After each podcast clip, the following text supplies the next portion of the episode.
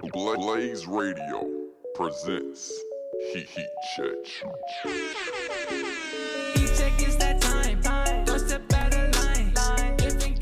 All right, welcome into Heat Check. We have a uh, shorter crew tonight, just me and Scott Sandulli, Riley Swenson with you.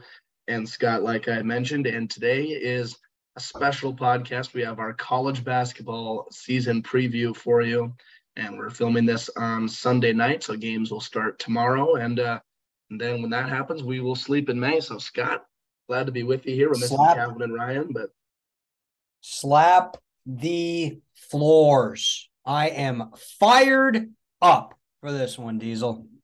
Absolutely. So what we're going to do here is we're going to go through give our All-American teams, our Final Four, just give you kind of a broad look at college basketball, and then we'll get into conference by conference. Our plan is to talk 15 minutes about each conference. So if you're looking for a specific conference that we're talking about, once that starts, you can go in 15-minute increments on the pod. And so we'll start with the ACC, go to the Big East, then we'll go Big 10, Big 12, Pac 12, and finish up with the SEC. And the last thing we'll talk about is the mid majors because there's some really good mid majors this year that we would be fools not to at least touch on. So, without further ado, I'll What start with my my first team All American. We'll just give uh we all did three uh, teams of All Americans, but for the sake of the show, we'll just do our first team. So, I have Caleb Love, of course, Tar Heel guy, but even putting my fandom Mhm. to the side, I think uh, he showed some stuff in the tournament last year that's really encouraging. And he was a five star recruit coming in. People forget that. And we always talk about freshman guards become sophomore guards. Well, now he's a junior Yeah. guard. And I think uh, he'll be really good. And then from there, I go with the, Yeah, the big man. I got. Trayce Wait, hold Jackson hold on, Davis. hold on, one- hold on one second, Riley. Yeah, Other than Caleb Love, we have the exact same first team. this So, is true. So I'll, I'll you let you Caleb explain your Love. other guy and then I'll list the rest that we have. Yep. So Riley had Caleb Love as, as his lone guard, and uh, my lone guard is Marcus Sasser from Houston. Lost him to injury earlier in the year, did the Cougars, but um, if they had had him healthy, I genuinely think they had they beat Arizona without him. If Marcus Sasser, who is a do-it-all point guard, does he's such a great playmaker. If Houston had him, they would have been the Final Four, and they might have been the ones facing North Carolina for a championship. So Marcus Yeah. Sasser is in my first team. Other, other than that, the rest of the way, me and Riley all agree on Trayce Jackson Davis out of Indiana, Drew Timme coming back at Gonzaga, the reigning National Player of the Year, Oscar Tshiebwe, and another Tar Heel beast in Armando Bacot. Yeah. And uh, Scott has And- TJD as his endpoint. And uh, I I, do have indeed. I think uh, Mr. Jackson. I think Je- Mr. Jackson Davis is the feature player on a team on a top 15 team in the country in Indiana. I like Mike Woodson as a coach. I think he's going to use TJD a lot on the offensive end, and we already know what he can do on the defensive end. I think he's primed for a massive, massive year.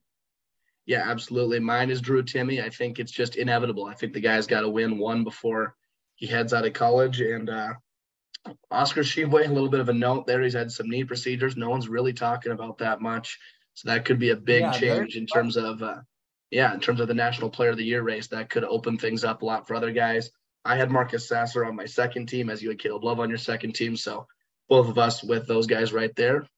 But yeah, those are our first team All Americans. And uh, Kevin didn't put his All Americans in the doc, but um, Mhm. Ryan with a combination of both uh, Scott and I's, then he has one different. He has Marcus Sasser, Oscar Tshiebwe, Drew Timme, Armando Bacot. Then he threw in Hunter Dickinson, of course, the big man from Michigan. That was an interesting one by Ryan, but it's such a Ryan pick. I think it makes so much sense. Oh, absolutely. And then moving on, personally, for my final four, obviously, I got the Tar Heels in there. Um, that's those are my guys. And I think the experience from last year, they they lo- they lose Brady Manek, but bringing in Pete Nance is huge. And I think they're going to have some freshmen from last year make some steps. And Seth Trimble, uh, freshman coming in this year, would be perfect, I think, to back up Caleb Love and RJ Davis. So I don't think it'll be the Iron Five like we saw last year from UNC. We'll get to them more in the ACC preview. But then I got Gonzaga and Houston both in my final four. A couple of mid majors there that aren't really mid majors.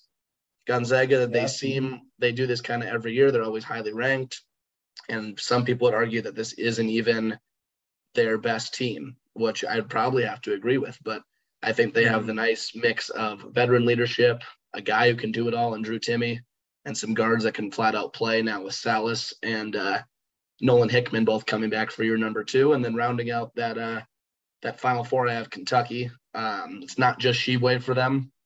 Uh, I really like uh, their their freshmen in Livingston and Cason Wallace, and then they've got of course Sahvir Wheeler coming back. He can run the point, kind of be that distributor for them. But I think, and also uh, Jacob Toppin, Obi Toppin's younger brother. We kind of saw flashes of it last year. I think it's gonna be a breakout year for him. Maybe SEC Defensive Player of the Year. He's a lengthy wing. And like I said, Houston, they have Tramon Mark, Jamal Shead, and Marcus Sasser, that three-headed monster. You combine that with uh, the freshman Jarace Walker, and they're going to be tough to beat. So that's my final four. Scott, if you want to go ahead with yours. So I personally don't pick a final four until the brackets come out because to me, it's all about who you got to go through. So instead of giving a final four, I'm going to give who I think are the four best teams in the country. All right, fair enough. That makes sense because whenever I try to pick a final four, I get zero right. So I pretty much agree with you on three of them Kentucky, North Carolina, and Houston. I think those are three of the best teams in the country almost consistently every single year. And you touched on every point I would have hit. And it's hard to think for me. Gonzaga last year, last year was Mark Few's best team, in my opinion, better than the 2021 team that almost went undefeated. And they got knocked out in the Sweet 16. So I, it's hard to believe that he's going to make it any further with without Chet Holmgren than he did. Just because Chet Holmgren was like a generational type talent for college basketball levels, and he might even be for the professional levels. They have a good back backcourt, like you said, with Nolan Hickman. I'm a big fan of Julian Strawther. Obviously, Drew Timme coming back, but I personally just like more of what Baylor's got than what Gonzaga does ironically, since they took a national championship from him. But I think Keyonte George has freshman of the year potential. Flagler and Cryer, two outstanding players. Scott Drew coaches his butt off. I think Baylor is a better team than Gonzaga so far this year. But obviously, that's not my final four picks. Gonzaga could absolutely make the final four. But for me, it's all about who you got to go through to get there and the matchups that you're going to have. So I don't like to make my final four picks like that but those are my four best teams coming into the season. I think. You know what, Scott? That's fair. I, we should preface that because I hate when people ask for a Final Four. I always tell them you can't pick one until the matchups. It's very different than the other sports where at the start of the year in, college football, you, it doesn't matter the matchups. You can say I think this team is the best. Where in basketball, it just depends on the matchups. Like you said, uh, if you had to pick a national champion, though, right now I have Carolina. They're they're my guys. I also just think that they have the combined leadership and talent this year. They've been there before. We've seen what happens when they lose in a heartbreaking fashion in a national championship, what happens the next year. Not saying it's going to happen again because that's very unlikely, but I just think they have the best tools right now. Who who do you got, Scott? It's a tough one, but uh, I want to ride the baby blue train with you, but uh, I Kelvin Sampson's so good as a coach. Marcus Sasser's an absolute beast. Tramon Mark as well. Houston is so deep. They're going to stack up a lot of wins in the American Conference, and they play a very good non-conference schedule as well. I I think you, nobody's going to be more ready for the tournament. I feel like than Houston with the way Kelvin Sampson gets his teams prepared. So I think Houston is the best suited team to to win a national championship. I don't think they're the most talented, but I don't think the most talented team wins a national championship every year. So if I had to make a pick right now, it would be Houston. Well, and I feel like for a lot of people, they they know about Houston basketball because of what they do in March, but it's not always they don't get always the high level recruits, but they have that this year. They have Jarace Walker, who's a guy comes in exactly. very highly touted recruit that could be just what they need to go along with those guys. So that's kind of our national preview. But now we will start our conference by conference. We'll start with the ACC. We got 15 minutes on the clock, Scott. Try and keep this short and sweet for everyone that wants to hear about their conference. Maybe they want to hear about the whole thing. So, looking mm-hmm. at the mm-hmm. ACC as a whole, it's pretty much UNC and Duke, and then kind of a little bit of a drop off. Virginia should be pretty solid. Yeah, so uh, we're we've we've seen it a lot, the UNC and Duke and everybody else, but I think Virginia's got a solid team. I think Miami's got a very solid team too. Absolutely, yeah. Miami with uh, Nigel Pack transferring that could be interesting. It could and, be uh, the most impactful transfer of the offseason. He definitely could. He, he definitely could. But uh, yeah, North Carolina at the top there. they uh, obviously I know the most about them because those are that's that's my team, but Yep. That that starting five of Davis, Love, and then Leaky Black, Pete Nance, and Armando Bacot, I that that's there's no five in the country I think that I'd rather have on the floor just because what Davis and Love give you with both being a point guard by trade, but then both them kind of having to learn how to play off the ball. It just gives you a couple of outlets every time you rebalance a team that is going to rebound the ball very well. It's what North Carolina has always done. They have Armando Bacot to do that for them. And then what I love about this team, though, and why I'm so excited about them is because A, they've played together a ton. And so they kind of know their roles. Everyone understands what they need to do to win. And they have a guy in Leaky Black who can turn off the water for someone's best scorer. And I think that could Yeah, be the difference. My thing with Leaky Black is he played his butt off defensively in the tournament, but the kind of if he can have some sort of an offensive jump, that just makes the Tar Heels that much more dangerous and that much harder to guard because we know what Caleb Love and RJ Davis can do in the backcourt. They're the best backcourt in the country, in my opinion. Armando Bacot is a force down low, an absolute beast on both ends. We know what Pete Nance brings in. He's a excuse me, good shooter, a lot of offense. But if Leaky Black can develop his game into two ways, Carolina might. I don't want to say a team's unstoppable, but they might be pretty darn close to it. And looking at the rest of the ACC, it's just no one returns this much talent like North Carolina does. And Hubert Davis showed a lot of people how good of a coach he was last year. Duke's got a brand new coach, and they always have a pretty new roster. We're not 100% sure what we're going to see out of Virginia and Miami yet. And the rest of the conference is just a big question mark in itself. So it is North Carolina's conference to lose, in my opinion, considering how they closed out last year and how much talent they brought back. Oh, absolutely, absolutely. And I think Leaky Black could make that uh, that push there on the offensive side. But I, I, at times, I don't know if they necessarily need him to. Um, I think that he, it's kind of just his thing is to play defense, and when when the time comes, be an offensive threat. I think the biggest thing is it's not necessarily even scoring; it's just being able to at least be somewhat of a threat on the offensive end. Doesn't have to be he's going out there and scoring 10, 15 a night. But just that way, when Leaky Black gets the ball, it's not, oh, we can seg off and everyone take a break. Yeah, for real. But then moving on in the ACC, I'd love to talk about Duke. Obviously, it's going to be a major change without Coach K. We talked about that a lot last year. People know how Heat Check feels about Coach K. They know my personal feelings on him.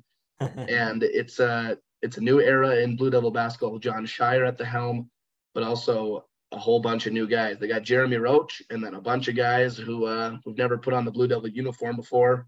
Very Uh, true. And they bring in a ton of talent too. This is this is a Duke recruiting class. Dariq Whitehead, whenever he returns from energy, uh, Dereck Lively also. I really like the Jacob Grandison transfer. He's a really good shooter. I think that's a really underrated pickup. But like I said, it's North Carolina's conference to lose, and Duke is under a first year head coach in Jon Scheyer. Now, it's not like Jon Scheyer's some bum off the street. This is Mike Krzyzewski's heir apparent.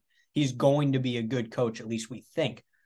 And this is Duke. They're not going to hire a guy if they don't think he's good. So I expect Duke to be very good, ranked all year, but it's just like I've said, they are a tier below North Carolina with just how, like I said, North Carolina just has that continuity. They have that almost the entire starting five, excuse me, from last year. And Duke, it's a new lineup every year, and no one knew how to manage that kind of turnover like Coach K. We don't know how Jon Scheyer can can handle that. Yeah, and I feel like we've seen this kind of formula before. And outside of really 2012 Kentucky, which that team was just ridiculously loaded, we've talked about it before on this show.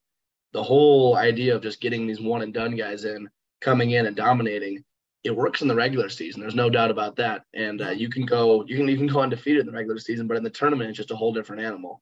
And so I don't know if we're really going to find out about this Duke team until March, which kind of seems to be the story each year for them and Kentucky and those squads They get the one and duns. But there's no doubt they have, uh, they probably have the most talent, just raw talent in the ACC. It's just going to Yeah. be about if the, how well they can play together.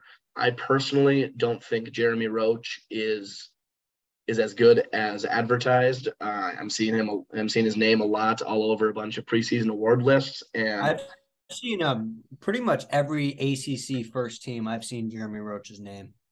yeah, and I just don't know if he's done enough to prove that he is one of those good point guards in college basketball. He's solid, but it's not. I feel like people want to compare him almost to Quinn Cook that year, where they had Tyus Jones and Jahlil Okafor and won the national championship. I think it's a little mm-hmm. different than that, though. I don't know if Jeremy Roach is going to be able to lead that team like like an L like a like a, like a Quinn Cook. So that'll be uh it'll be very interesting to see how they play early in the season. I think there could be some growing pains, but also when we get into March, Jon Scheyer's first ever March Madness at the helm. It could, it could be it could be fun. They they could they're going to be very talented. anything can happen once the calendar turns to March, man. Anything can happen. But it feels like recently we've seen the the whole one and done thing. It's still a thing, but even Kentucky last year they went more to the transfer portal than necessarily the mm-hmm. freshmen. And Duke did a decent job of that, but their their their transfers aren't the best transfers. Jacob Grandison, and don't get me wrong, he's a good player, but he's not going to be Oscar Tshiebwe like like Kentucky had he's not the kind of guy that'll transform your team. He's certainly going to help with how good of a shooter he is, and he brings some defense too. But he's not going to take Duke. I don't think he's going to be the difference between Duke making the Final Four and missing it. Yeah, and then the third team people were are talking about kind of in that top tier of the ACC. I would put them in a tier down. Would be Virginia. Uh, they had Kihei Clark still for his 12th year. It seems like. Tony Bennett, great coach.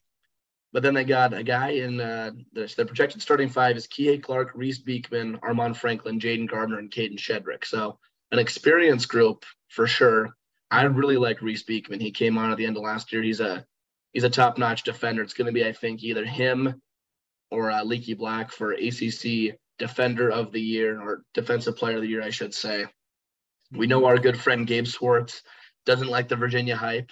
Uh, he doesn't quite understand it. Has on the uh, I'm reading the college hoops today, um, the the Rothstein 45, and it says key loss is Igor Milicic. So shout out Peyton Gallagher. We know how well that went last year, his preseason ACC Player of the Year.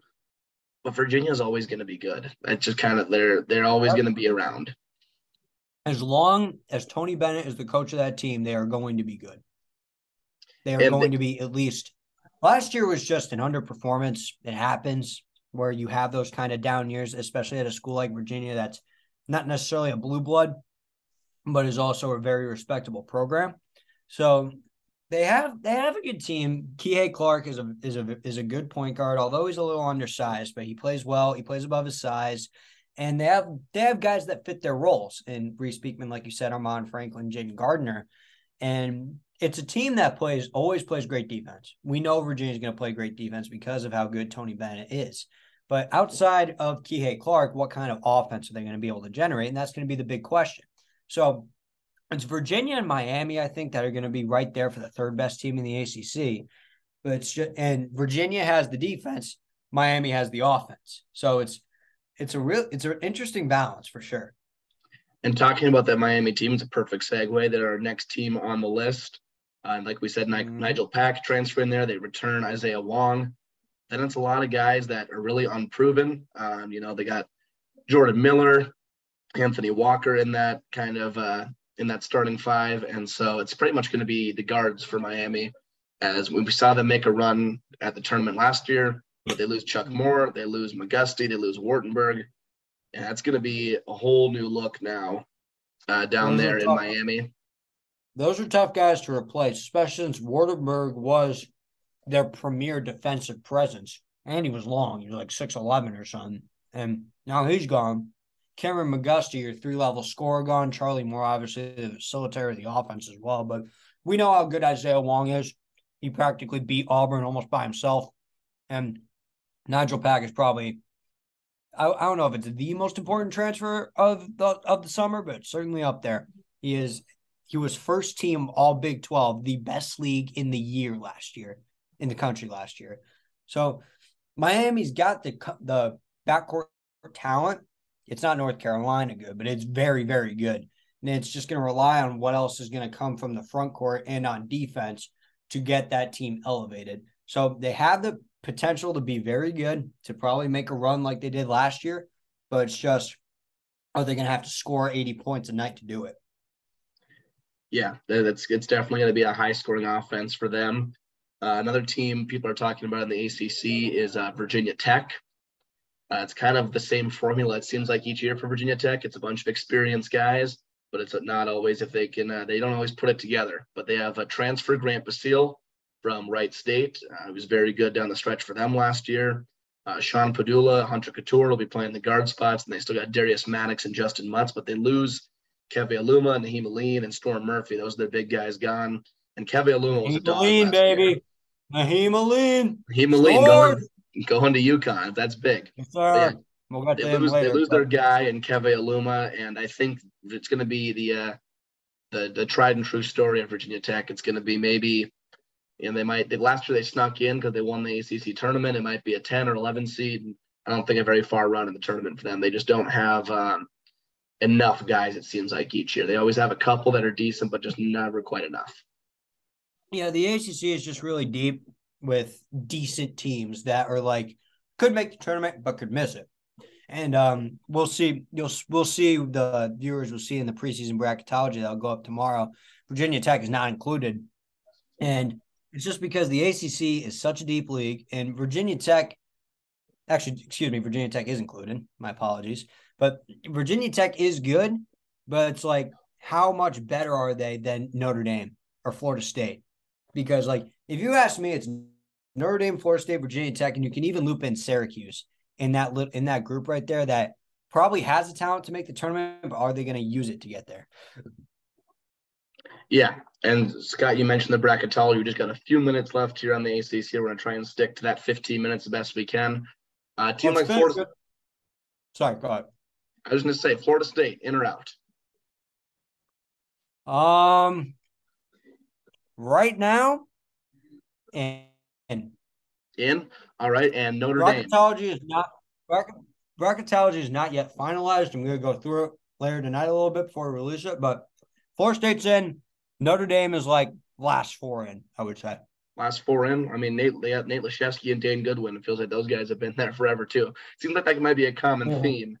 Is uh with yeah. the with the COVID year, those years really seem to be adding up now. There's going to be players who uh, mm-hmm. they seem like they've been there forever. But before we finish up the ACC, any other teams you'd like to touch on? I know we only got through about half the conference, but eh, that's all you really need when it comes to the ACC. I mean, it's not like Georgia Tech, Pitt, or Boston College are going to give you much.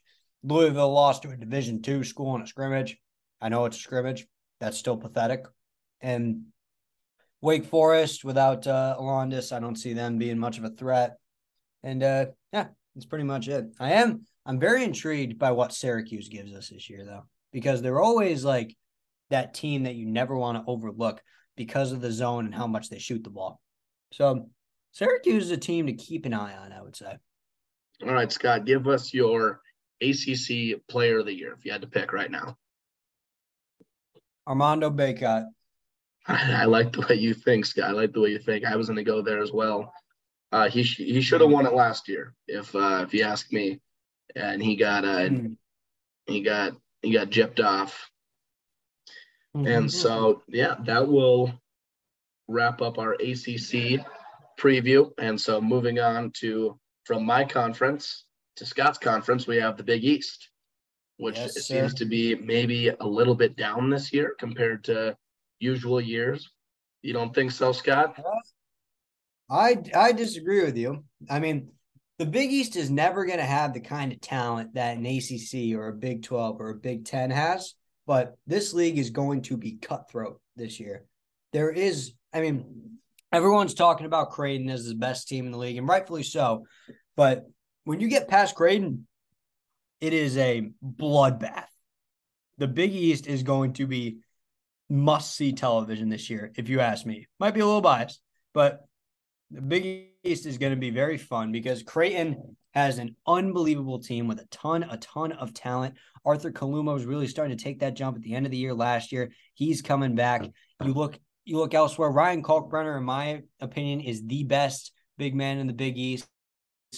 He is a force both on offense and defense. If he doesn't get hurt, I firmly believe they knock out Kansas. Sorry, Gabe Swartz in the tournament last year.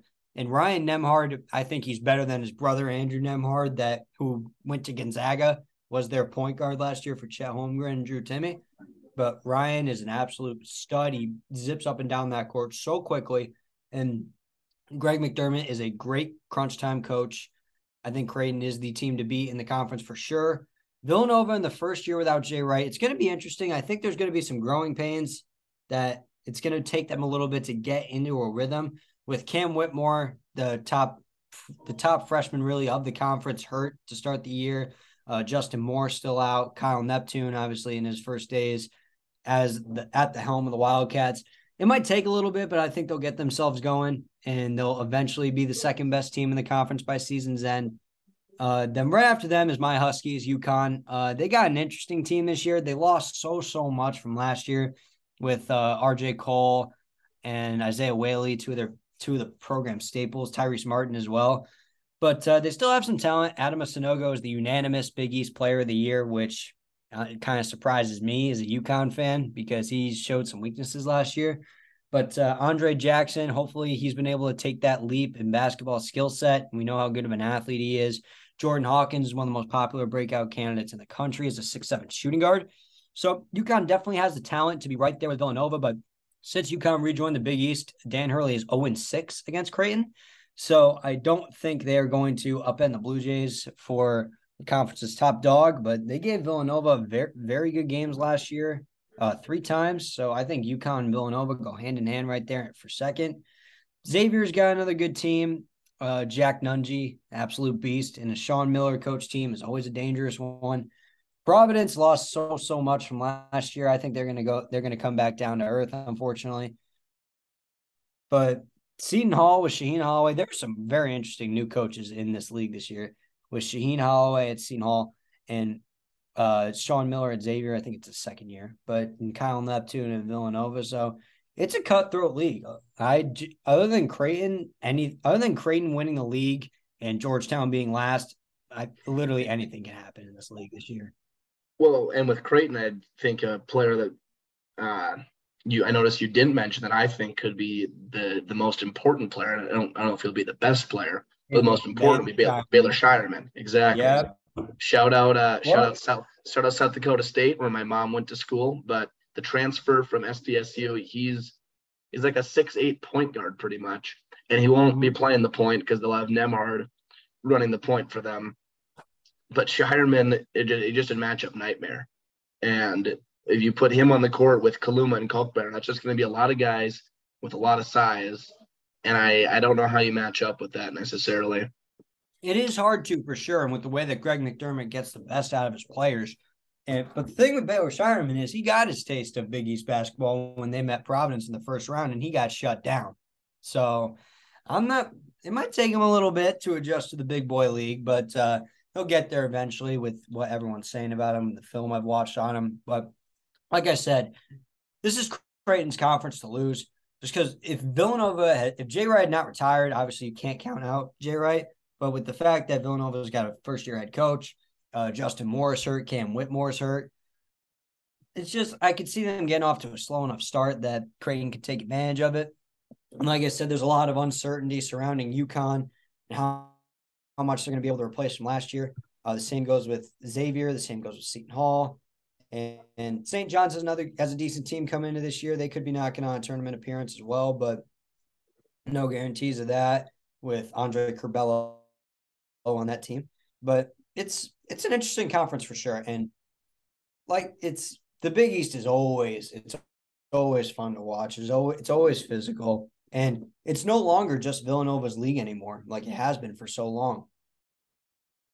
Oh, I am. Uh, I'm glad you said that, Scott. I am not sold on Villanova at all. In fact, I, I'm I'm I'm worried for them, and I'm worried almost. I won't say I'm worried for college basketball, but they've been so good for so long. And the, the thing about Villanova is that they weren't that great until Jay Wright got there. You know, I think people kind of get these ideas that these programs have always been good, and it's just not always the case.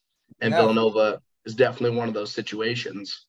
And the same can kind of be said for Duke in a sense, but Duke is Duke now. So I'm not worried about them.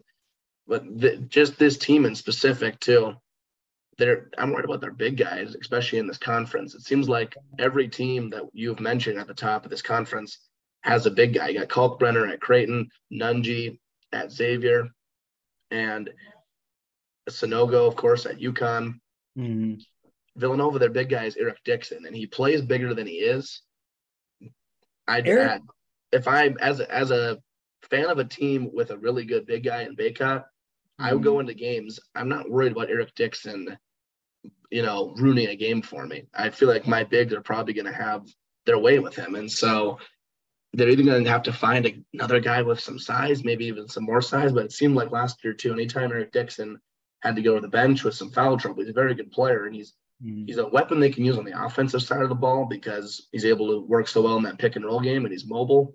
And on the Mhm. defensive side of the ball, I think they're either going to have to go zone or figure out some way just to get him away from matching up 6'10 guys down in the post and trying to go one on one. Yeah, I'm looking forward to watching Villanova early on in the season just because of like there's so much there's going to be a lot different without Jay Wright and Eric Dixon is not like the Kalkbrenners and the Sanogos and the Croswells. Villanova is the one of the upper echelon teams of the Big East that doesn't have an upper echelon big man. So, and from watching it last year, Sanogo owned Eric Dixon in the paint when UConn played Villanova, and I can only imagine what it was like with Kalkbrenner as well and he's like six foot eight, so he's not standing up to those kind of to the seven footers that these kind of guys are. And with Villanova having injuries, Caleb Daniels is a great player. I think he's going to be just fine being the feature player for the start of the season. But Eric Dixon cannot be the best big man on a team that's going to win a conference, in my opinion. And like you said, Villanova before Jay Wright hadn't had much success. Yes, 1985 happened, but it, it, it was never a consistent program before Jay Wright. And are we going to see that kind of tail off? I don't think so, just because of how big of a brand Villanova has become. It's the premier Big East basketball place to go to. And they're still going to be good. They're still going to make the tournament. They'll still be ranked, I think, most of the year, but it's not going to be Villanova that we know. It's, I doubt they're, I don't know how much Kyle Neptune's going to keep the, the, sh- the three and D kind of approach that Jay Wright liked to run. So it, I am very intrigued to watch Villanova. They might be the most intriguing team of the year, just because of they have the they have talent.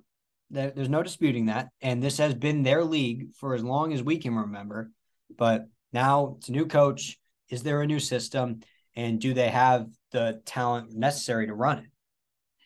Yeah, and the guy I, that outside of Eric Dixon, I think is going to be the key to their success is Brandon Slater, where last year he was kind of Yeah. talked about a lot as you know the big athletic wing that has a lot of upside. Well, this year they're going to need him to show that upside, and it, they're going to need him to play well. I think he's going to be a guy they lean on, especially like you said at the start of the year with those injuries of those guys being out. He's going to be very important.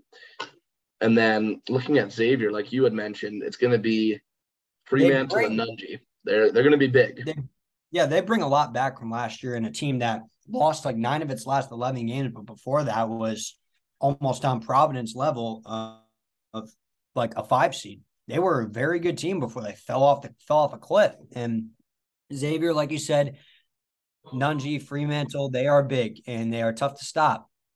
And they're a very well coached team. Sean Miller, we know what he did at Arizona for so many years back in the day. And Xavier is a very, another interesting team for sure. But going back to Villanova, Brandon Slater is an absolute stud. I'm glad you mentioned him. He is a very athletic player. He can shoot the three ball really well. He basically beat UConn by himself in the Big East semifinal off shooting the three ball last year. And he's a great defender with how athletic he is, how long he is, how quick he is. And Villanova is, they have the talent, like I said. It's just are they going to be able to put together under a new coach? And like like I was saying earlier, it's Creighton, Villanova, UConn, maybe Xavier, then everyone else in the Big East. Oh yeah, um, I mean I'm right there with you with that, and a team I think that could jump into that kind of upper echelon like you talked about might be Seton Hall, uh, where we talked about the new coach Rasheen Holloway, obviously unproven. What he did with St. Peter's last year was remarkable. But it'll be fun to see if that was just a one-time thing. They have they got a guard who I really love to watch play in Kadary Richmond, where he's big, physical. He's kind of the new the new wave of guards where they're not these small little guys anymore that try and dribble around you. They're big six four, you know, powerful guys that can go to the rim. If he can develop a shot, that that could be big for Seton Hall. Mm-hmm. They they lose yes. Jared Rhoden, one of the, one of their studs, which is going to suck. They lose Myles Cale, Bryce Aiken. I think he's going to have to be the catalyst for Seton Hall, and Seton Hall might be kind of that last team with Xavier, UConn, Villanova, Providence, kind of that gets talked about in the Big East as being a real contender. Mm-hmm. And maybe maybe St. John's, I guess too. I'd toss them in there with Curbelo and Posh Alexander.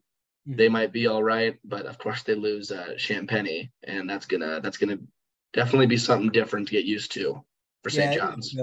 But going back to Seton Hall, Kadary Richmond is a he's a very good guard. He's really quick. He's got a good shot. And uh, then bringing over KC Ndefo, I thought he was I thought he was just as important as Doug Edert last year in St. St. Peter's run to the Elite Eight. So bringing him along to Seton Hall, he's a perfect Big East kind of player, and I hope to I hope to see him in their starting lineup. And Shaheen Holloway, he's done less. He's done more with less. So you can't you can't forget about Seton Hall, in my opinion. But like you said, Jerry Rhoden's gone, Myles Cale's gone, Bryce Aiken's gone, Ike Obiagu's gone. Those are four starters. So I don't know how how Seton Hall's gonna come out of the gates.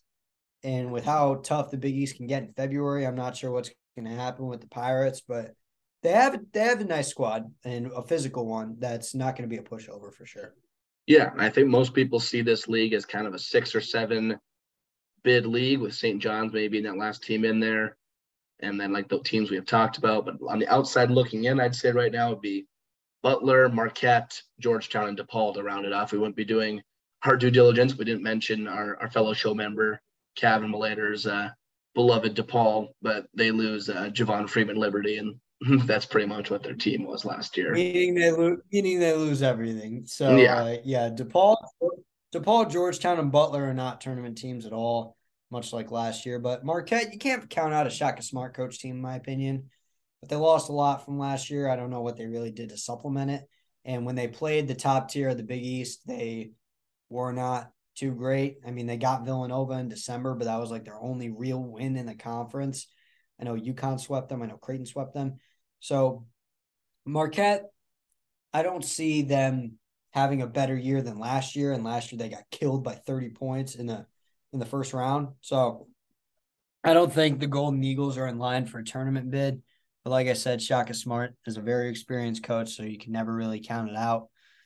But this is definitely a league that can send a handful of teams to the tournament for sure. Creighton, Villanova, UConn, Xavier. I think those are definitely absolute locks. St. John's is also in that consideration as well. Uh, you can also look to uh, what is it? Who am I forgetting? Providence. Who am I forgetting? Who am I forgetting? Providence. Eh, I don't know. They lost a ton, a ton from last year. Jared Bynum's back. Ed Croswell's back. Pretty much nobody else's. Nate Watson, Justin Minaya, Noah Horchler, AJ Reeves, and Al Durham all leaving. It, it, it's hard to think they're going to be able to replace all that. I mean, we we know what happened with them last year, how they got lucky so much, but they just got so good at winning close games. They took the national champions to the wire in the Sweet 16. So Ed Cooley's a good coach. He gets the best out of his guys. He motivates them better than anyone. But I just don't see the talent there for Providence to really break through a conference that's going to be tough. They have five teams at least that are going to end up in March. And I just don't know if just Jared Bynum. Jared Bynum is the only regular starter that's back. I mean, Ed Croswell got decent minutes and he played pretty well when he got the chance, but it's just I don't see how Providence can overcome losing so much. Yeah, absolutely. And uh, Scott, before we move on to our next conference, why don't you go ahead and give me your uh, preseason player of the year? And then uh, we didn't do this for the ACC, but I think it's obviously we were both going to pick North Carolina based on what we had said. Uh, but give me your your conference winner and your preseason player of the year for the for the Big East. Well, my conference winner is pretty obvious. I'm going to go Creighton. Uh, like I said, Villanova, I think is going to have some growing pains. UConn is a big question mark. Creighton brings back everybody, so I think the Blue Jays are going to pretty much run away with the Big East. Uh, player of the year, I know a lot of the media is going my guy Adam Sanogo, but I don't know. I need to see him play before I can think he's gotten better from last year, where he started to play timid. He still is scared to dunk the ball for some reason. and he is a great defensive player and a physical. He's a tank, but I'm gonna go with. uh I think I'm gonna end up going with uh Ryan Nembhard from Creighton. I think he's just an outstanding all around point guard. Plays above his size. He's got a great shot. Plays really good perimeter defense. So I'm gonna go with uh Ryan Nembhard as my biggest preseason player of the year. All right, all right. I'm gonna go with Creighton to win the conference. Uh, like you, like we've been saying, they've just got, I think, too much talent. And then looking at player of the year, it's it's kind of tough in this conference. Like you said, Sanogo's been getting a lot of the attention.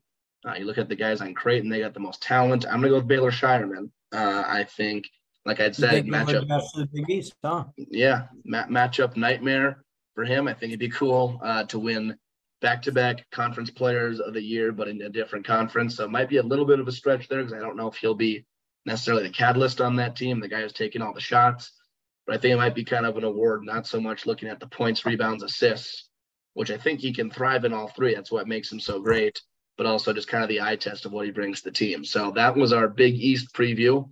We'll move on to one of the more difficult conferences, I'd say, to break down in the Big Ten. It seems like every year they've got a ton of teams that are pretty good, and everyone can agree on that. But they just lack the tournament success. It's been kind of year in, year out. At the start of kind of their run of dominance, it was, you know, oh, the Big Ten can't win the tournament, but now it's really starting to actually become a thing. as the Big Ten doesn't always win in the tournament. So we'll start with in the Big Ten, uh, the team that most people are taking to win the Big Ten. That would be Indiana. Uh, they have Mhm. Scott's preseason player of the year in Trayce Jackson Davis. He Yep, looks to be really good. They have the highest ranked freshman in Jalen Hood Schifino. And then what my favorite part about this team is, though, is what they have in Miller Kopp and Race Thompson, which I think the three headed monster of Kopp, Thompson, and Jackson Davis, that's the best front court probably in college basketball, just because think- of how dynamic they are. Yeah, for sure. And my big caveat on Indiana is other than Rob Phinisee and Parker Stewart, they bring back literally everybody. Literally everybody on a team that won a tournament game, a playing game, albeit a team that should not have been in the playing tournament, by the way.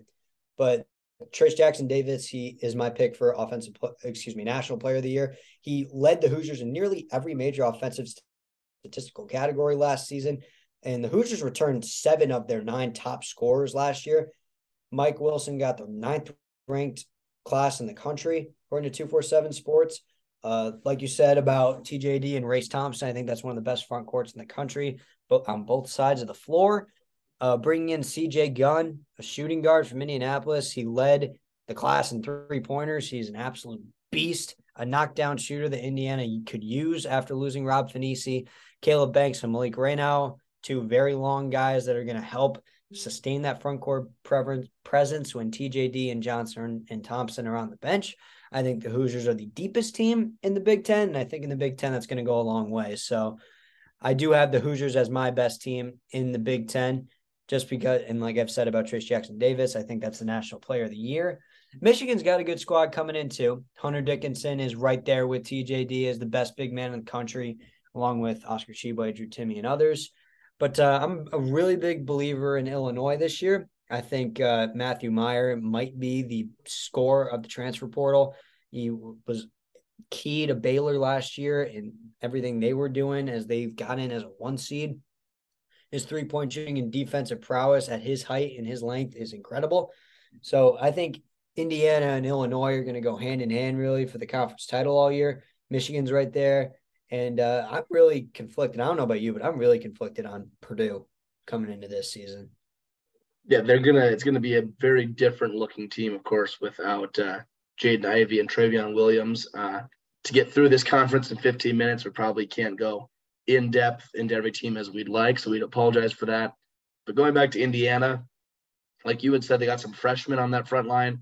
I think that might be where they find their downfall, though, is I don't know if they have the depth up front. Those three guys, like I mentioned, are really good. I think their guards are going to be good enough, and Xavier Johnson, Hood Schifino, and then Trey Galloway and Jordan Geronimo off the bench. I think they'll be good enough to uh, to complement that front court. The depth in the front court, I think, might if you had to pick one thing about that team, and then like with you, I'm very big on Illinois this year. Yes, sir. Uh, I'm big on what they did in terms of getting new guys to come in. Uh, and so, what I mean by that is they brought in freshmen, and Skyy Clark, of course, committed to Kentucky, reclassified. Now he's going to Illinois. He, he, he has the tools to be the best point guard in the conference, really. Absolutely. I mean, it, it, it's a conference that isn't going to have, you know, a, a great guard showing night in and night out. Mm-hmm. He definitely could be that guy. And then they bring in Terrence Shannon and, of course, Matthew Mayer. Terrence Shannon. Terrence Shannon's a phenomenal pickup as well. He was one of the best players on a Texas Tech team that got to the Sweet 16 and almost took out Duke. He is a two way threat, a phenomenal perimeter. He defends all three levels. He's the perfect guy to have back there with Skyy Clark, who's such a dynamic offensive force where Terrence Shannon can just focus on that perimeter defense and just shoot his threes. That is a very that is a backcourt that goes really hand in hand together with Skyy Clark and Terrence Shannon. I talked about Matthew Mayer. Replacing Kofi Cockburn's presence down low is impossible. But Coleman Hawkins, he's a he's a decent big man. I think he'll do I think he'll do his fair share of work. But Illinois is going to transition from being the dump it into Kofi team to a much more perimeter laden team with Skyy Clark, Terrence Shannon, and Matthew Mayer. I think they might be chucking up a lot of threes this year. Oh, I, I think they're going to have to. They can't. They definitely cannot play like they have uh, in years past. But I think it'll be fun to see. They're going to be a completely different looking team. I think they got their, their top five guys in terms of Clark, Shannon, Melendez, Hawkins, and Mayer. Those, those five can probably play with anyone. It's going to be the depth. I don't know if they have a lot of guys I can't really even name any key bench players just off the top of my head. I'm sure if you put a roster in front of me, I'd be able to tell you some guys. But that well, that's kind of. I'll give you, sorry, I'll give you one right now in Jayden Epps, a very athletic guy who's going to be able to give them some points off the bench. But it's reminding me a lot of the North Carolina team from last year, where they will only be playing five or six guys that can really help. So Illinois is a very thin team, but I think they have the starting lineup to make some noise, in my opinion. And looking at Michigan, and uh, they're going to have Hunter Dickinson, obviously very, very good. Uh, definitely going to be in the conversation for Big Ten Player of the Year. And then they got a bunch of unproven guys really after that. Uh, Terrence Williams was pretty solid for them last year. They got uh, Juwan Howard's son, Jet Howard, Kobe Bufkin coming back. Other than that, though, I mean, it's a legit, uh, even including those guys, it's just a lot of unproven. And uh, Joey Baker, Joey Baker's transferring in, uh, finally got out of the hellhole that is Duke. So good for him. We applaud him for that. Michigan, I, I don't know. It, it, Hunter Dickinson has the tools to be to carry that team, but it's it's just a lot of uh, a lot of uh, unsure and a lot of uncertainty right now for Michigan. It's a wait and see project for sure. It's a wait and see project. We know we get Hunter Dickinson, but we don't know everywhere else. What is Jet Howard? We don't really know. And Jalen Llewellyn, we've heard really high high praise for him. And he beat if he can beat out Frankie Collins for starting point guard position, he's got to be pretty good. But practice is different than a game. And Joey Baker is an interesting ad. I think he gave Duke some three some sparks off the bench at times. I'm interested to see if he gets an elevated role in Ann Arbor. But I don't think this is the best team in the Big Ten. I believe Illinois is better than Michigan for sure. Michigan is at best the third best team in the conference. But with just one player like Hunter Dickinson, then a bunch of unprovens, like you said, it's a big question mark. I don't. We don't know what to expect from Michigan. I, I think Michigan is closer to the conversation of being the fourth or fifth best team in the conference than they are the best team, if that makes sense. I yeah, think for sure. next these next three teams I'd like to talk about. I'd love to talk about Ohio State, Purdue, mm-hmm. and Michigan State, and what those teams bring to the table.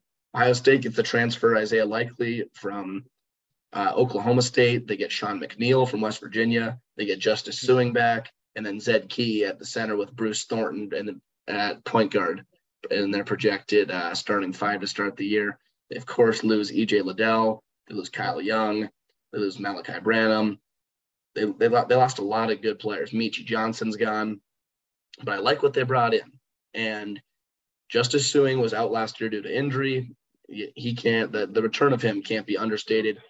I love Sean McNeil. Uh, he he's not afraid to get the ball up. He's not afraid to shoot. Anytime you surround athletes with shooters, it usually goes well.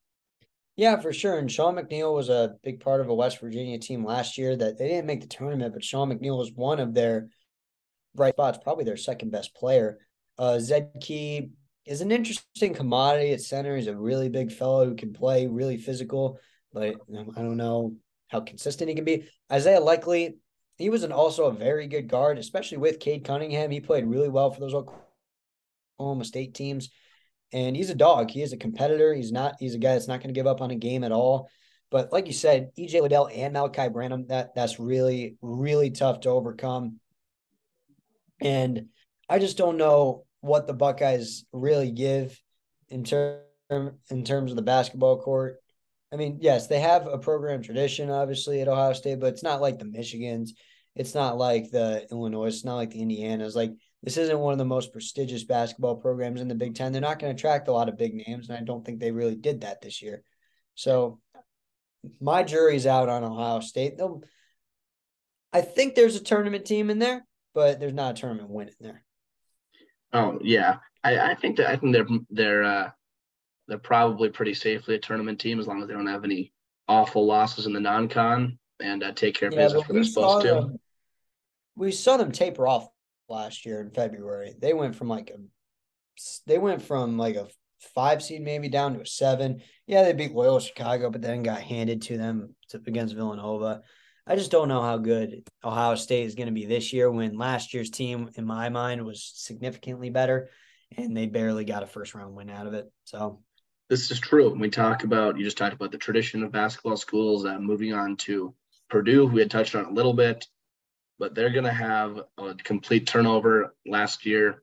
They're ranked obviously for the first time number one in the country, and they lose Jaden Ivey, Eric Hunter, Stefanovic, Isaiah Thompson, and Trevion Williams. And those are five guys. That, that might be the team that lost the most from last year. Those are five guys that played a lot of minutes for that team.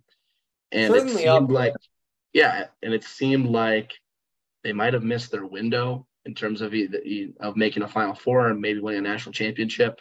Mm. Uh, hmm. that team had talent, they had size, and now this year they still have Zach Edey, and he's going to be a beast down low. Yeah. But what made Zach Edey so great is that they couldn't just focus on him. You know, Trevion Williams would come in, kind of take off the load. Where now he's going to be that feature guy, and he's still seven yeah. foot four, and he's still really talented. But I just don't know if Brandon Newman, Ethan Morton, and Mason Gillis, and, and throw Caleb Furst in there, provide yeah. enough enough uh, comfort outside of Zach Edey for that team. Yeah, I think we're going to see a lot of this Purdue team is going to be so much easier to defend than it was last year because there is no perimeter threat like Jaden Ivey, and there's no front court man like Tre- Trevion Williams. So teams are going to be able to pretty much double Zach Edey on every single possession and play a triangle the rest of the floor because we don't know what the kind of shooting they're going to get out of David Jenkins and Brandon Newman. But Mason Gillis is a good player. He's no Trevion Williams, but he's going to be serviceable down there with Zach Edey. But this Purdue team, I think things could go really, really south because, like you said, they missed their window. 2019 with Carsen Edwards, they got hot at the right time and maybe one lucky bounce away from knocking Virginia out and getting themselves to the Final Four. Then last year was probably Purdue's most talented team they've had in school history, and they lost to a 15 seed. So I think the time has come and gone for the Boilermakers. They'll still be a good team. Like any team that doesn't have capable front court is going to get bullied by Zach Edey. So there's they'll still be a, a, solid squad. It's just they are a much more easier squad to defend. I think there's going to be some uh, some struggling points for Purdue throughout the season, and I think it's going to be too much for them to overcome as they come through the conference season. Caleb Furst is a very good six man to come off the bench, but like you said, they lost their shooter and Sasha Stefanovic. This this team just it lost way too much from last year to be anywhere near the top tier of the Big Ten, let alone the country. And then my my dark horse for the conference would be Michigan State. Um, I love I love what they have this year. Uh, some experienced guards: Tyson Walker, AJ Hoggard, and then Jaden Akins, and then to go alongside Malik Hall and Joey Hauser. Uh, the biggest question mark for them is going to be that front court in a league that's dominated by good front courts. Can the guard play make up for it? We'll wait and see. And I don't, I, you don't have time to dive into every team now down the stretch here in the Big Ten, but I'd love to tell the people, Scott, listen to this stretch they go through in November. So they start off with Northern Arizona tomorrow night. Monday night at home. Good for them. Then they play Gonzaga, the first big game of college basketball, really. Friday night on the uh, the aircraft carrier. Can't wait. Then they play Kentucky, Villanova, Alabama in the Phil Knight tournament, where they'll play two more games in that tournament, probably against some ranked teams. That's And then they it's also they- Oregon, UConn, UNC. Those are yep, those are teams in there. and then they go to Notre Dame. Then that's their month of November. No one has a non-conference schedule like the Spartans this year. I was going to get to that for sure. And Tom Izzo gets his teams ready. I mean, he he loves giving them this kind of challenge, and we saw them take Coach K. They gave him a scare there in the second round last year. They lost a lot. Uh, Marcus Bingham, their true big guy down low. Max Christie, their real facilitator and scorer, as well as Gabe Brown. But uh, like you said, Tyson Walker and AJ Hoggard, that is a very good backcourt. Uh, they they can do a lot of stuff. I feel like, and Joey Hauser and Mady Sissoko, I think that's that's those are two really good players you can add in there as well.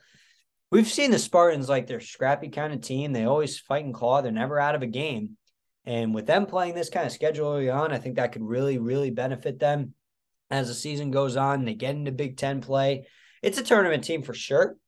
And they could be one of those teams that that strength of schedule is what maybe elevates them a seed line or. And they go on a little bit, bit of a run. But Tom Izzo is still a very good coach, in my opinion. And he's got he's got workable guys here. So the Spartans are a very interesting team. I agree with the dark horse take. They could be very good, but uh, we don't know. I think it's a it's a high floor, but a higher ceiling.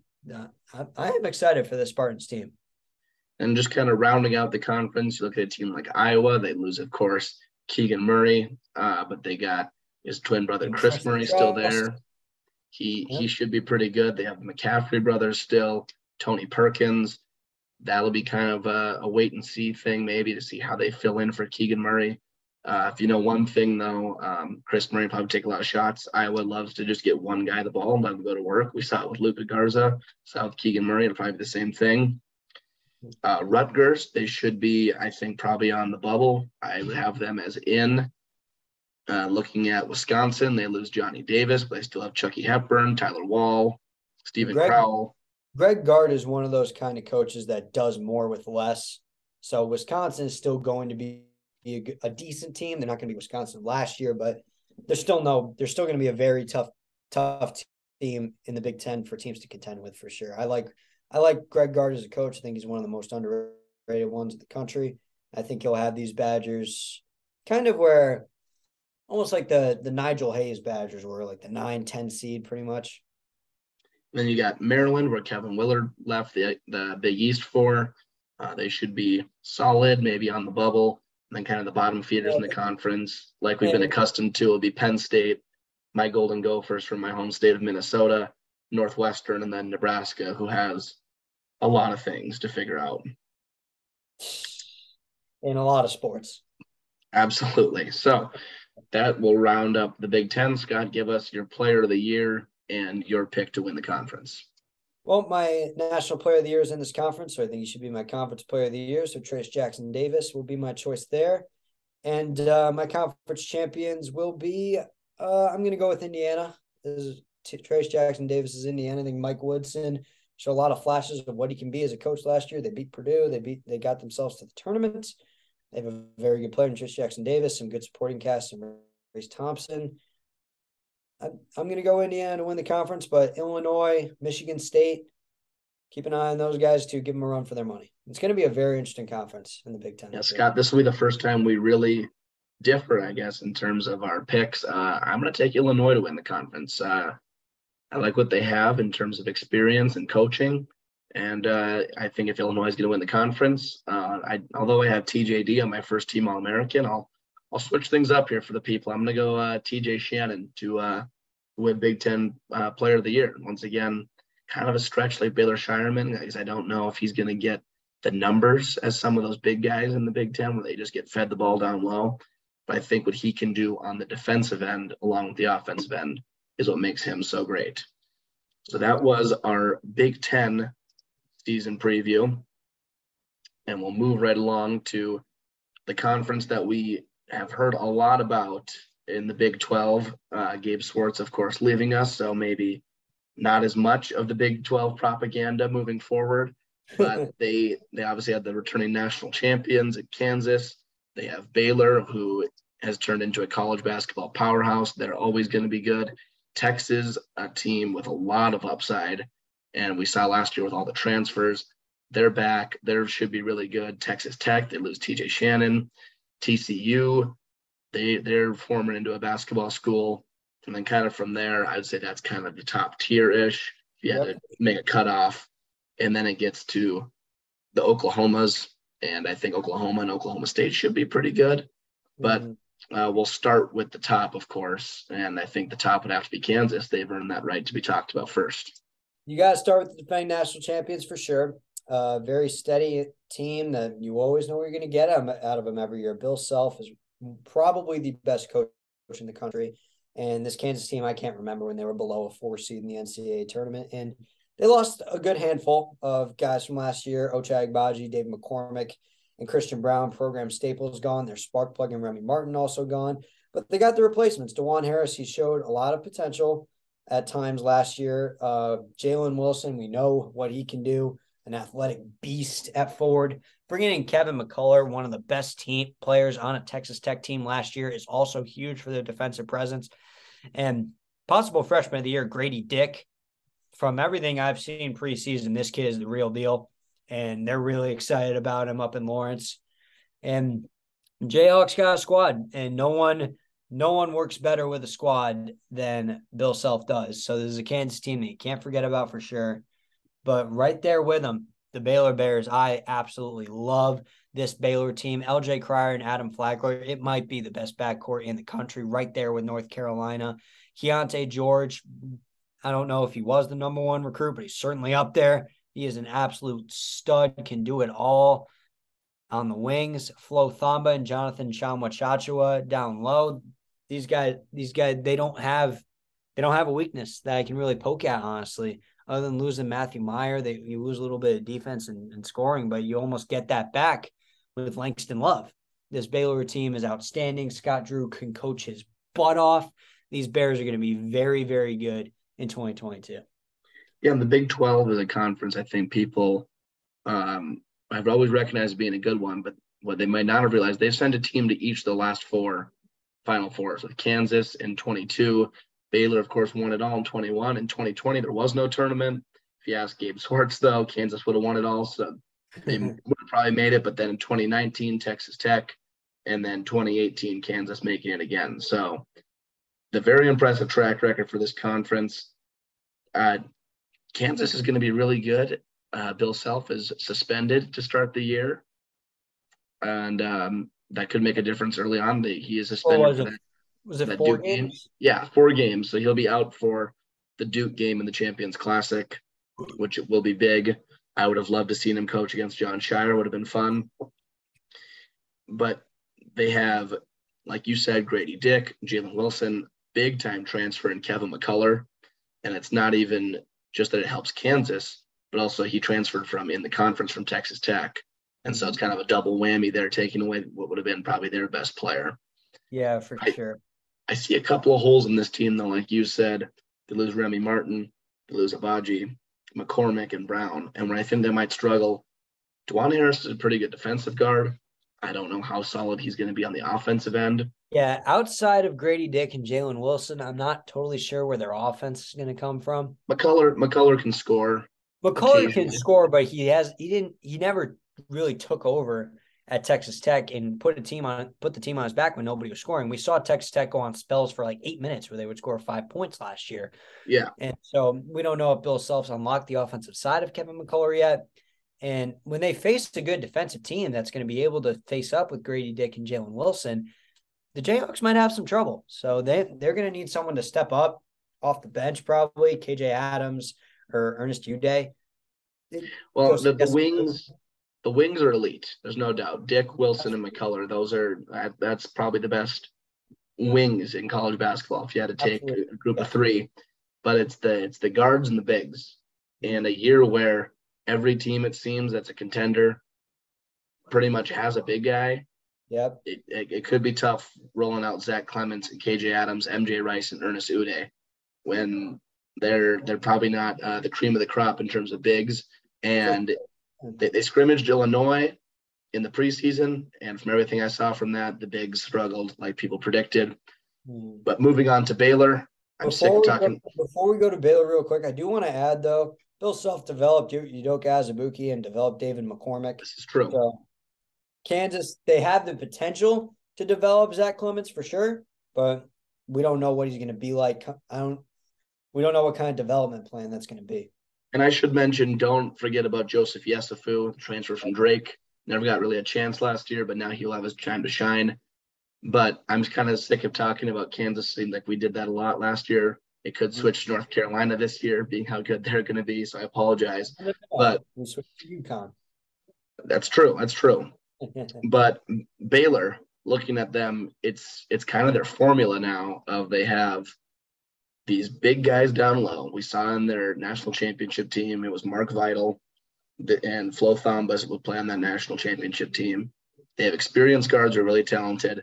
LJ Cryer, Adam Flagler, and then they've kind of had a couple of freshmen each year. Last year it was Sochan and Kendall Brown. This year, Keyonte George comes in, a guy that didn't get to play last year because he tore his ACL, Langston Love. And so Langston Love, I think, I don't know how much he's going to play coming back. I don't know what percent he's going to be at, but he should be really solid. And just top to bottom, this Baylor team, kind of like Scott said, not a ton of weaknesses. And so the experienced guards, I think, are going to make a massive difference with uh, Cryer and Flagler. Those are two guys who can shoot the ball very well and not just shoot the ball very well, but also run a team. And, and you talk about, I listened to the podcast of Pardon My Take a couple weeks ago, and Scott Drew talked about the Big 12 as a gauntlet. And- You, you need you need these experienced guys to come in and be able to run a team like that. And that's what they got in Cryer and Flagler and Thamba Exactly. and John Muchacho. This is a team that's been here.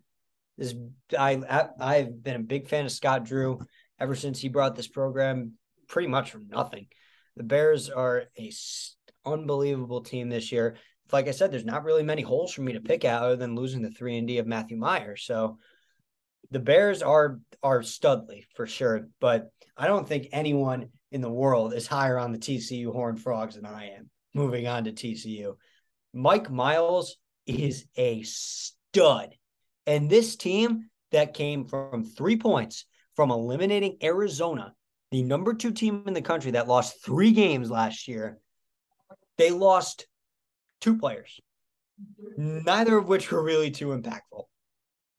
These Horned Frogs are back with almost everybody and they can they are a ridiculous defensive team. They are so quick and so agile. I love this TCU team. I think there's the sky is the limit for the Horned Frogs. I don't know about you. Yeah, I like TCU a lot as well. Mike Miles, like you said, the do it all guard. Chuck O'Bannon, a good uh, role player. Eddie Lampkin down low, he's solid. Yeah, like you said, they did they didn't lose a lot of guys. And I had just mentioned how Baylor going to that gauntlet of the Big 12, they have experience. Well, TCU has that as well. And that's gonna be that's gonna be key for them. And it's a team that doesn't have a lot of tradition of being uh, a basketball uh, powerhouse, if you will. And they're not used to playing with the Kansas and the Baylors of the Big 12. But I think this year they're they're going to need to get used to it, and that's where they'll be. It's going to be uh, they're going to be near the top of the conference, and it's going to be a conference as a whole that's really fun to watch night in, night out, because it seems like there's going to be top 20, top 15 matchups pretty much every week when you look at the conference top to bottom.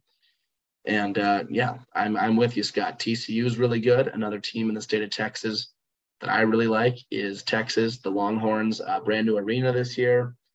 They lose a decent amount in Marcus Carr, Andrew Jones, Tre Mitchell, uh, Courtney Ramey. Uh, they lose Devin Askew. I don't know if that's necessarily a bad thing for them, uh, but they what they have they brought in. and Actually, I I, I lied. I think Marcus Carr is back. His car is back. I just Yeah. looked that up because I was a little skeptical myself. But yeah, Yeah. Marcus Carr's back. Tyrese Hunter coming over from Iowa State, a team that won two tournament games last year.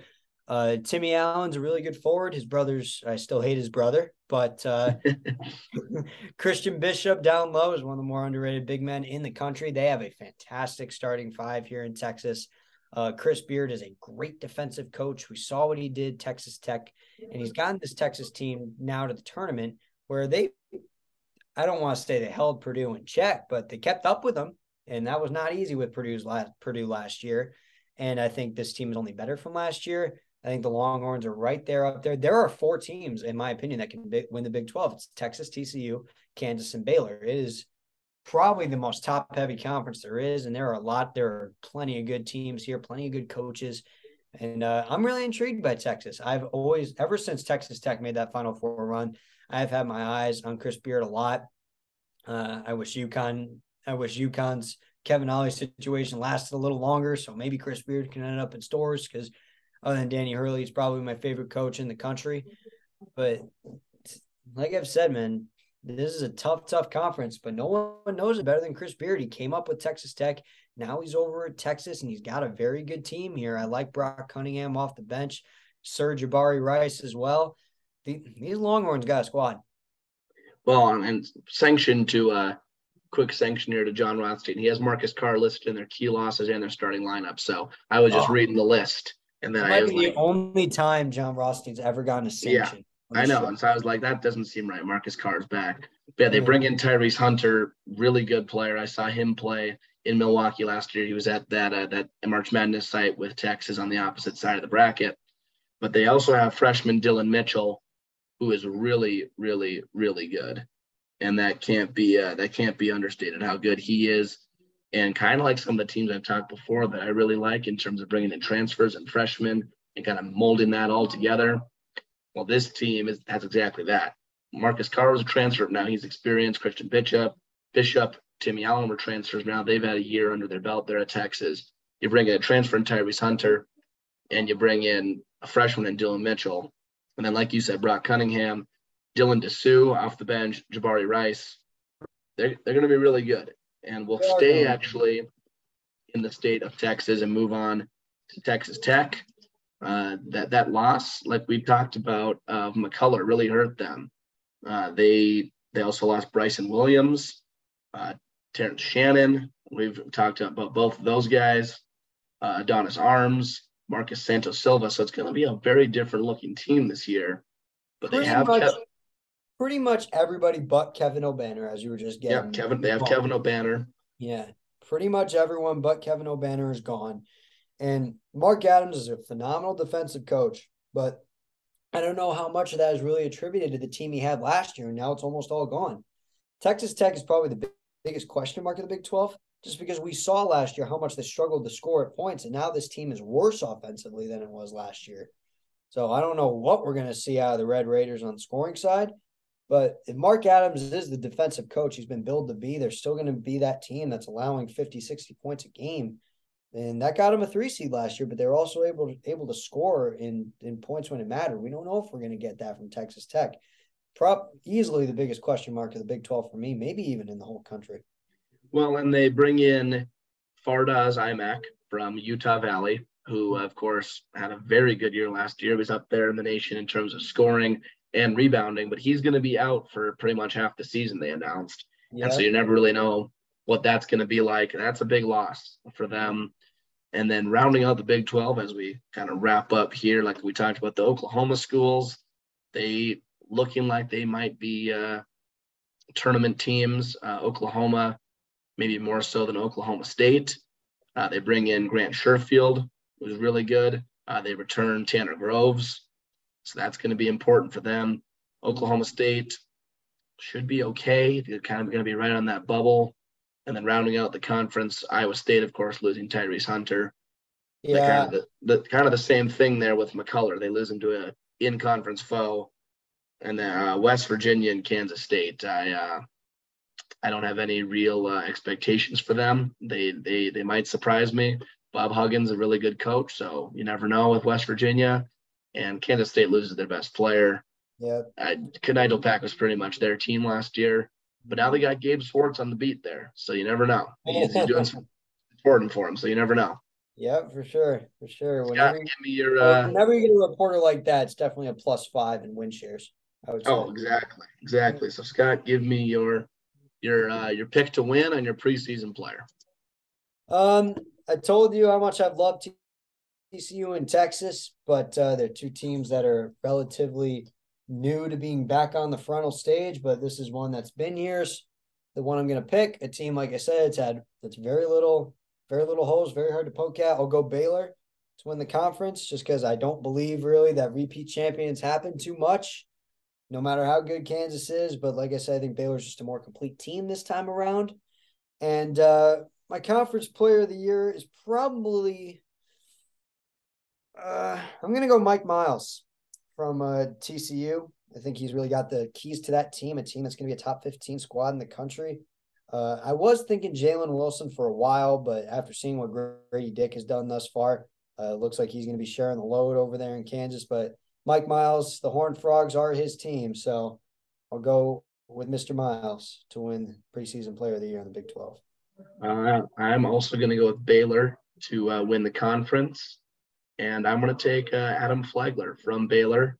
Uh, it's a guard that's really solid. He's proven it in the Big 12 before. He can really shoot it and get to the rim. And I think um, I'm a big proponent of if a team's going to win the conference, they probably more than likely uh, have the best player in the conference on their team. Yeah, fair enough. So that was our Big 12 coverage. And so we're making our way through this pretty pretty good actually, Scott. We've uh, we're moving right along here. Yeah. And we'll move on to the the conference where we are a part of now, uh, the Pac-12, and uh, it's a conference where Arizona lost a lot, and so they, um, of course, dominated the conference last year. UCLA looks to be really good again. Uh, you got a team in Oregon getting Will Richardson back. He's he's returning for them. That's going to be massive. And then a few teams in there that uh, you don't really know what's going to happen. You know, uh, kind of like our Arizona State Sun Devils. You don't you don't really know until uh, until they play the games. Yeah, for sure. Uh, coming into the Pac-12, uh, it's pretty easy for me. It's probably the most clear cut of the Power Six conferences. It's UCLA and everybody else. Uh, we know Arizona had so so much talent last year. I don't know if we really got a full evaluation of Tommy Lloyd as a head coach, but we know what Mick Cronin brings. And this UCLA team brings back a decent amount from last year, from the last couple years where they made a final four run and they went to the Sweet 16. Tiger Campbell, he really he struggled a lot in the regular season last year, but rounded into form as the season came along. And he he almost he pretty much won the Akron game uh, by himself in the first round last year. He was a big part of that team towards the end of the season. Jaime Jaquez coming back is huge. I think he's uh, probably their best player, best player this year is a three and D kind of guy who can play both the three and the four. Uh, losing your top scorer in Johnny Juzang is tough, but they replace him right away with Amari Bailey, one of the top recruits in the country, who does pretty much everything that Johnny Juzang did. Uh, Jalen Clark and Adem Bona round out that starting lineup is really that's really good defenders both on the wings and down low. Uh, Cody Riley might and Jules Bernard are two other guys they lost that might hurt a little bit. But like I said, this starting five is up there with one of the best in the country. Uh, Mick Cronin knows how to get the best out of his players, knows how to get the best defense out of his players as well, which is what UCLA might lack the most on paper. But uh, this is a very talented Bruins team for sure. And uh, Arizona, they just lost too much to really be able to compete with these Bruins, in my opinion. Yeah, I'm really worried about. Well, I shouldn't say worried because I don't care how bad they are. I don't like Arizona, but for for their sake, I I don't know what they're going to look like. It's going to be a lot of players having to step up and maybe play roles that they haven't really played before. Uh, Tubelis mm-hmm. will be their their guy, I think. But anytime you have Kerr Kriisa taking more than ten shots a game, I don't think that's good for your team. To be quite honest with you, and they have Court- so yeah, they have yeah, Courtney Ramey, which yeah. that's important. A veteran guard, Pelle Larsson. he's he's solid, but I don't know if he's ready to take that step. Uh, Oumar Ballo, Peyton Gallagher's favorite player. Oumar Ballo. He'll, he'll be the starting center, finally getting a chance to really show what he can do. I think he could be an absolute dominant force that this offense could run through if he takes that kind of step. I'm not sure if he will, but he's got the potential to. And Azuolas Tubelis right next to him, he really tapered off towards the end of the season. He had a really bad postseason, in fact, but early on, he was right there with Bennedict Mathurin and Christian Koloko as the best players on this team. So we'll see. It was a tale of two halves for him. We'll see which side we get, but uh, I don't know how deep they are outside of this top, outside of the starting five, Riley. Oh, I'm yeah, I agree wholeheartedly with you there. Another team I don't think is very deep is UCLA, like you talked about. I think they're the clear cut favorites to win this conference just because of that talent they have in their starting five Campbell, Bailey. Jalen Clark is a guy who really came on towards the end of last year. Then Jaime Jaquez, who, if you like, if you like watching basketball in the 60s and 70s, watch him because he will use uh, his pivot feet and then some, if you will. Feels like he travels every time he gets the ball. And yeah. then uh, Adem Bona down low should be really solid. They, they don't have a ton of depth. Uh, Dylan Andrews coming in, freshman. Don't really know what he's going to bring into the table. Uh, they have David Singleton who got some minutes last year, and it's it'll be a kind of a learning curve for them, I think, in terms of they might have almost that iron five ish feel to them for a while, mm-hmm. and I think they have the talent to be players that can succeed, but just right now, uh, I I don't know if they uh, if they have the depth necessarily, and that's and that'll be an issue at the start of the year, but maybe not one we see down the stretch in March. Yeah, for sure. And uh, but when it comes to March, really only six or seven guys is what really gets you there. We've seen that in the last couple of years. We don't know how, if that's going to keep holding true, but UCLA has that formula. Uh, Arizona is the real first test. I feel like of Tommy Lloyd because he had so much talent. Hindsight twenty twenty, but they had so much talent last year with Benny Mathurin, uh, Christian Koloko and Dalen Terry. They played so fast and just overwhelmed teams, really. So it's going to be very interesting to see what Tommy Lloyd does in his second year with a team that's lost probably its three best players. And elsewhere in the conference, I think Oregon, Dana Altman is always going to find a way. That's just the way he is. That's the way of a coach he is. And like you said, Will Richardson, he's a great guard uh, the leader of this team for sure. And and N'Faly Dante down low, I think that's going to be another big guy for, that they're going to be able to run through. But losing Eric Williams is going to hurt for sure. And everywhere else on the team is question marks. And after that, I mean, I'm not sure what we're going to see out of USC. I mean, Boogie Ellis is back, Drew Peterson is back, but Isaiah Mobley really led that team pretty much every single facet. So I don't know if they're going to be able to replace that kind of production.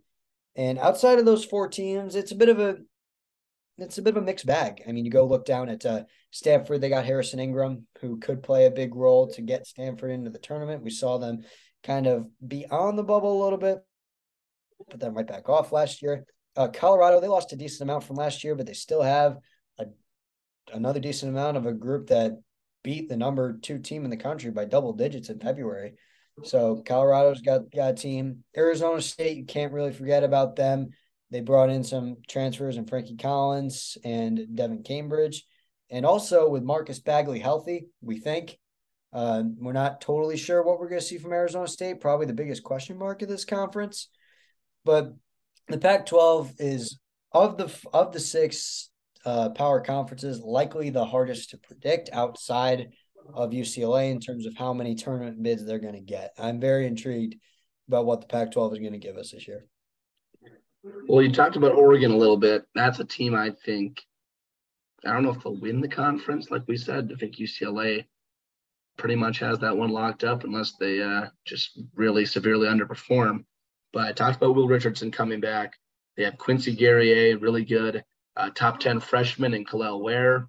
They got N'Faly Dante back down low. Uh, Nate Bittle, another high, highly touted freshman. Uh, he should be pretty solid. And so I don't know. I think Oregon has a lot of tools on that team. Dana Altman kind of has a, a reputation of underperforming with some of the rosters he has, but also, like our good friend uh, Jon Rothstein says, he he aligns Rubik's cubes, and so they're a team that that could be dangerous in the Pac-12. And I, like I said, I don't know if they'll necessarily win the conference, but definitely a team that can pick off some of those those top teams but then, yeah, like you said, outside of those players, I, I should say Nate Bittle was a freshman last year. He'll be a sophomore this year. Outside of those teams, though, Arizona State, we hope for for our sakes, being students here, we hope they're good. Um, from everything I've heard about them, they should be they should be pretty solid. But it's it's really it's Arizona, UCLA, and Oregon. I think it's those three near the top and then after that, it's it's a it's a whole hodgepodge of teams where you don't really quite know where they're going to fit in. Uh, I, I'd like to say USC, probably uh, that fourth team there, just with Boogie Ellis and Drew Peterson. But you never know. Last year they uh, they were a little bit of a surprise, and so it'll be interesting to see how they play without. Um, what am I trying to say, Scott? I don't know, Riley. What are you trying to say? The big guy down low. I, I'm, it's, it's late at night. I'm drawing a blank here. Um, For Oregon? Mobley, Mobley from USC. And so yeah, I'm It's, Uh, it's but 12 15, you guys. it We're is staying up. We're slapping the floors for you. we Give us some are. credit. But yeah, then Mhm. Stanford and Colorado, a couple of teams that seem very similar to me in terms of you don't you don't really know what you're gonna get. And so this could be anywhere from a three or four bid league to a six or seven bid league. And it kind of just depends on from that standpoint how they play in the non-con. Because it's gonna be a conference where outside of those top two, three teams, you're not gonna have a lot of chances to really bolster your, your resume. You know, Washington State should be okay. But then kind of the bottom half of that conference, Washington, Utah, they're not going to be anything really that's going to help you. And so it's going to be the non-cons very important for the Pac-12. And then I think the kind of the teams will separate themselves. So Scott, if you want to go ahead and give us your uh, your Pac-12 preseason, uh, both team and player. Gladly, Mr. O'Reilly. Uh, my Pac 12 player of the year, I am going to be basic and go with Jaime Jaquez. I believe he's probably the most, he's seen the most college basketball of anyone in the conference. He really took strides last year as UCLA's second player. I think now that Johnny Juzang has moved on, that Jaquez will be given the keys as a senior leader, both on offense and defense. I expect him, he could even be having a lot of double doubles here and there. So Jaime Jaquez for player of the year, and that goes hand in hand with conference champion. I just think there's too much uncertainty outside of the Bruins to really pick anyone else. So UCLA comes out on top of the conference of champions this round. I'm with you on UCLA. Like you said, just too much talent. But in terms of player of the year, I think it's going to be Will Richardson. Uh, he's he's just really talented, and it's going to be a team in Oregon that relies on him a lot. And uh, I think UCLA has enough talent outside of Jaquez where they can go to other people to get a bucket when they need it. I think Richardson's just going to be that guy for Oregon, like he was last year. I think he ultimately walks away with the player of the year. So that was our Pac 12 conference preview. So we're through five, Scott, and now we get to go down south into the conference that dominates football. They look to be like they're going to be pretty good in basketball. And that is, of course, the Southeastern Conference, the SEC. And the top end of this conference is really, really, really intriguing because you've got a team in Kentucky who was, of course, picked off by St. Peter's last year, but they were a team a lot of people were picking to win it all. They returned the National Player of the Year, a couple of freshmen that should be really good, a couple of guys look like they could break out this year. And you got a team in Arkansas. They bring in a ton of freshmen, a ton of talent. It should be really fun to watch. Tennessee beat Gonzaga in uh, the preseason exhibition, which doesn't always mean a ton, but that one felt a little different. And then uh, Auburn, they lose, they lose Walker Kessler, of course, and they lose a lot of uh, what made them great. But at the same time, they were number one in the country for a long time last year. So, Scott, wherever you want to start, I'd probably say start at the top with Kentucky and move our way down. Uh, let's talk about the SEC. Well, that's what we're going to do. Start at the top, and we're better to start with the Kentucky Wildcats. Uh, they were my pick last year once the brackets came out to win the national championship, and I'm still rather mad that they lost in the first round. However, this is a very, very talented team that brings back a handful of talent from last year's team. Sahvir Wheeler, one of the best guards in the country. Obviously, Oscar Tshiebwe, the national player of the year, who we're not sure about his health right now. We'll get to that in a minute. But uh, you talked about Jacob Toppin. I am very high on him as well as possibly one of the best defensive players in the country. He's a crazy athlete. But um, the loss of Ty Ty Washington and Kellen Grady, I feel like that might hurt a little more than people think. But Chris Livingston is one of the top freshmen in the country to ease that blow. And going back to Oscar Tshiebwe, apparently he's hurt, which we just now figured out. Something wrong with his knee, I think it was it was, and out for an unknown period of time. So a lot's gonna ride on that for sure. But if, if he's healthy, this Kentucky team's going far. If he's not, I don't know. It's gonna depend a lot on that. Uh, the way Calipari is uh, talking about it doesn't seem like that's severe, but that might just be a head coach, you know, trying to divert some of the attention. This Kentucky team, I'm really excited for. Uh, Sahvir Wheeler running the point, uh, proven guy that's able to do that, and they bring in Cason Wallace and Chris Livingston, like you mentioned, a couple of freshmen.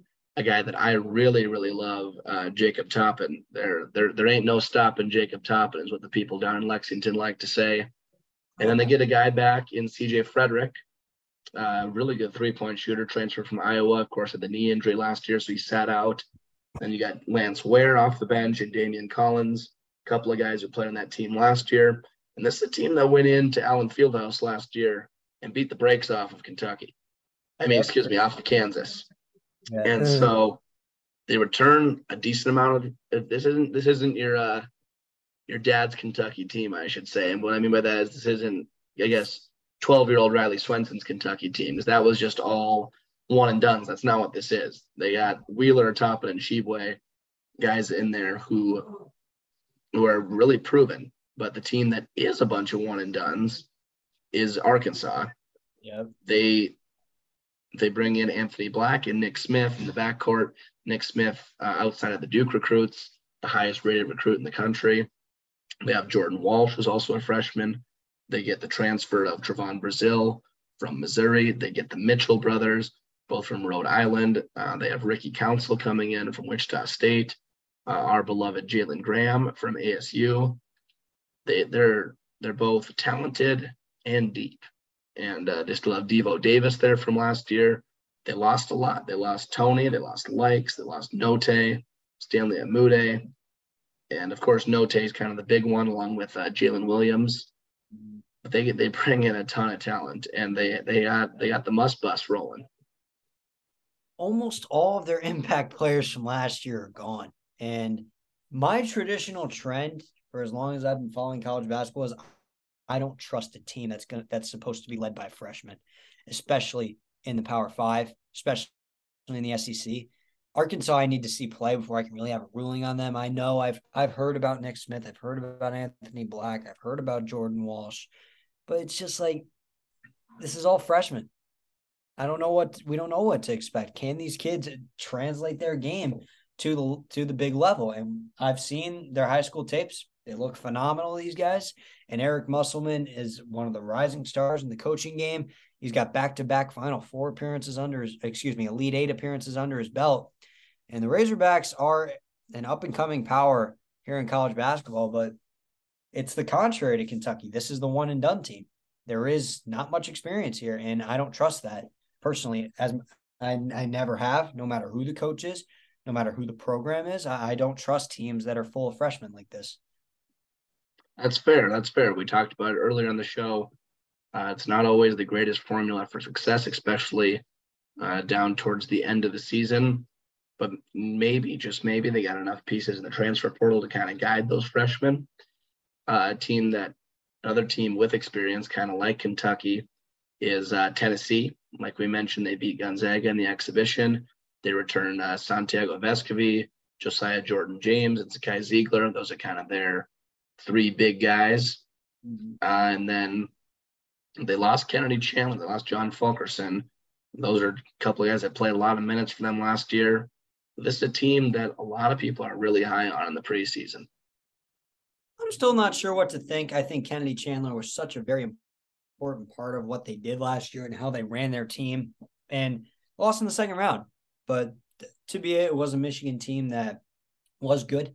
They hadn't really shown it yet and had some players play a little above expectations. But Santiago Vescovi is one of the better two guards in the country. Great three and D player. Uh, Josiah Jordan James has the potential, I think, to be the best player on a Final Four team. Uh, Zakai Zeigler, he really showed off a lot, a lot of ability last year. But I talked about Kennedy Chandler, John Fulkerson. That's going to be a loss down low for sure with the kind of offensive output he would have night in, night out and just how he would run the floor. He really he ran the floor like a deer. But Rick Barnes has not been able to coach in March for a long time now.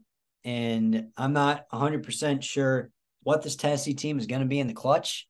So it's last year they were the epitome of a regular season team. If um, the conference tournament counts as regular season, I guess, in that sense of the word. But the Volunteers, uh, it, it's another wait and see project because I just think how Kennedy Chandler was so so important to that team last year that, and I don't know if Tyreke Key is going to be able to replace that right away. And it's not to be without mentioning, uh, they also have five star Julian Phillips projected to be in the, that starting lineup. That's very important. Uh, he kind of could be in a league where a lot of those freshmen kind of shine. Uh, he could be that freshman to kind of match up with them. But yeah, Tennessee, they uh, they're an interesting team, like you had said, because it seems like it happens a lot where people are pretty high on them and they kind of fade out towards the end of the year. Um, you know, they lost in the second round of the tournament last year in what was an upset uh, to Michigan. Uh, a team that I personally love is uh, is Alabama. Uh, they they they lost a little bit. Uh, they lost Keon Ellis, J.D. Davison, Juwan Gary, but they, they bring in, my opinion, might be the most exciting player to watch in uh, in the conference, and that's Brandon Miller, uh, six foot nine ish, wing, power forward, small forward type of guy that can kind of do it all. And they they they're going to be a fun team to watch. They still have Charles Bediako down low. Um, Jahvon Quinerly, of course, injured last year in March Madness towards the uh, in their loss to Notre Dame, and uh, that's that's going to hurt for a while towards the start of the season. But I think they got enough guys uh, to to make that that uh, that ship go for a little bit. And I think Brandon Miller could be that guy to really stand out. Is a really good coach, and I don't think he's just going to let his team uh, falter that much without without Quinerly. I don't know about you, Scott. Nate Oats does have a good squad, and he's a very, very good coach. But last year, Alabama was the epitome of Jekyll and Hyde. You never know what you were going to get out of him every day. And JD Davis and Jahvon Quinerly were a big reason for that. Now, both of them are not on the team to start the season.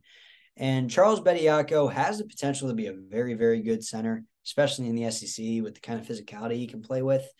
And with Brandon Miller, one of the five star going in now in the lower forwards, it's going to be a flip of the switch from a team that chucked 23s a game to a team that might chuck two threes a game. It's just the Crimson Tide are it's a flip of the switch from last year, and I'm not sure how quick that's going to be able to work or if it's going to be able to work. And I'll, like I've said, I thought Nate Oats was one of the best coaches in the country until last year when he was supposed to have one of the better teams in the country, and they were probably the most inconsistent team in the country. So Alabama is another question mark and a team that I got to see play before I'm going to make a judgment, if I'm being honest. But staying in the state, um, Auburn's another team that I also have skepticism on. It's another flip of the switch last year. Jabari Smith and Walker Kessler gone, two first round picks, but Wendell Green, Katie, KD Johnson, Alan, Allen Flanigan, and Zep Jasper are still there in the backcourt. And it's probably one of the better backcourts in the country because we know we all we know how good Wendell Green and KD Johnson were at points last year. They really, when Jabari Smith and Walker Kessler were having trouble scoring the ball, which wasn't very often, they were the ones that were there to step up. And those are two dogs out there. Those are two guys you hate defending you. Those are two guys that are never going to give up on a game. And Johan Traore down low. That I mean, you can't really replace Walker Kessler, but that's that's that's pretty decent. I mean, like I said, you can't replace Walker Kessler, but that's a pretty decent job. And Bruce Pearl, no, no, I feel like no players love their coach as much as Auburn players love Bruce Pearl. That guy just has a lot of fire, really loves his dudes, and he gets the he gets the best out of them. And this Auburn team last year was their chance, and they missed it. So are they still a tournament team? Yes, absolutely. But they don't have that one kind of guy that's going to be there to take over a game and really put a team on the back like Bruce Brown did, like Jabari Smith did. So Auburn's like it's a team of role players. We'll see how that fits. Well, last year on the show, we kind of talked about how sometimes it seemed like the guards for Auburn just couldn't get out of Jabari Smith's way, and it was KD Johnson and Wendell Green just chucking up shots. Well, that might work this year because they don't have Jabari Smith. And they get uh, the transfer Johni Broome down low from uh, Morehead State, who was uh, outstanding for them in the Ohio Valley Conference last year. So another good transfer piece there. But yeah, no, Auburn, uh, they they definitely probably lost the most pure talent in uh, in the conference in those two guys, and it'll be fun to see how they bounce back. Uh, another team that is going to be interesting, I think, is Florida in terms of Colin Castleton's really good, yes, but it's very hard for a big guy when you don't have that many great guards around you just to run a team. In Florida, they got some some uh, unproven guards. They get Kyle Lofton from St. Bonaventure, but playing in the A10 and playing the SEC is a little different. And he's he's a good he's a solid player, but they're going to need him to step up big time. I think. Colin Castleton, no, no doubt, but they also get Alex Fudge from LSU. That's important up front. But like I said, it's just a lot of uh, a lot of unproven. Yeah, LS, I mean, excuse me, Florida is a kind of team with Colin Castleton. Like you said, he is an all American type talent for sure. And Todd Golden, the job he did at San Francisco is up there with some of the best coaching jobs in the country last year. He is a phenomenal coach who gets the who really elevates his players and their games. But other than Colin Castleton, we don't know where we're getting from Florida. And you can't win with just one player in this sport, Riley. And no matter how good they are, you always got to get them some help. And Florida is a bubble team. It seems like on paper, and they're going to need someone to step up. Who that who's that going to be? We don't know, but someone's got to do it because a great coach and one great player it can only get you so far. Absolutely. Uh, looking at the rest of the conference, uh, Texas A&M, they should be pretty decent. It looks like they play. Um, they're a very good defensive team and they they made a heck of a run last year the SEC championship game. They should have been in the field, if you ask me. I think that's going to light a fire under them a little bit. I would expect the Aggies to get off to a quick start with how well they play defense, but they might hit that kind of brick wall come conference season. Well, they're they're they're an interesting team in this conference to keep an eye on because they're not in that upper echelon of teams that are for sure going to the tournament, but they're also not like Vanderbilt or Ole Miss or Missouri. So yeah, and the rest of the conference, I mean, LSU, Mississippi State, Missouri, Ole Miss, Georgia, Vanderbilt, and South Carolina is probably picked to finish almost last in that conference, which uh, is ironic because GG Jackson will be there now, and he goes from committing to the number one team in the country to now reclassifying, going to maybe the worst team in the SEC. So jokes on him. But anything else that you want to you want to touch on in that conference, Scott? Do you think we're good on the SEC? Uh, I think that's all we can do on the SEC aside from the player of the conference, which is going to be Oscar Tshiebwe. I would be absolutely stunned if it is anybody else. And uh, conference champion, I, I like I like going with experience. I like going with the team that has the best player, and Kentucky fits both of those criteria. So, Big Blue Nation will come away with an SEC title for me. Yeah, for me, it's also Oscar Tshiebwe. Like you said, you can't really pick against the defending national player of the year. Uh, in terms of teams, I think it's it's going to be uh, closer than people think in terms of whether Kentucky's going to win or not. But I think Kentucky, I have them on my final four. The the Tshiebwe injury could hurt them at the start of the year, but I think by conference play, he's back in and ready to go. So yeah, I'm the exact same with you there. I got yeah, Tshiebwe and Kentucky taking it home that's our SEC conference preview. And uh, that's actually the last of the Power Six conferences. But we'll just briefly here now touch on a couple of mid-major teams, which aren't mid-major teams really. Uh, we talked about them at the start of the show, and we'll start with Gonzaga. To me, like I said before, they they lose Nembhard and Chet Holmgren. Those are the big ones, but they have experience in Nolan Hickman, Hunter Sallis, Rasir Bolton, Julian Strawther. Those are their guards. Very solid players, all of them. Anton Watson and Drew Timme down low. Some more experience there. Then they get transfers in Efton Reid in and Malachi Smith, some more experienced guys. Mm-hmm. And then they have a freshman in Braden Huff, who was a four star. Should be pretty decent for them.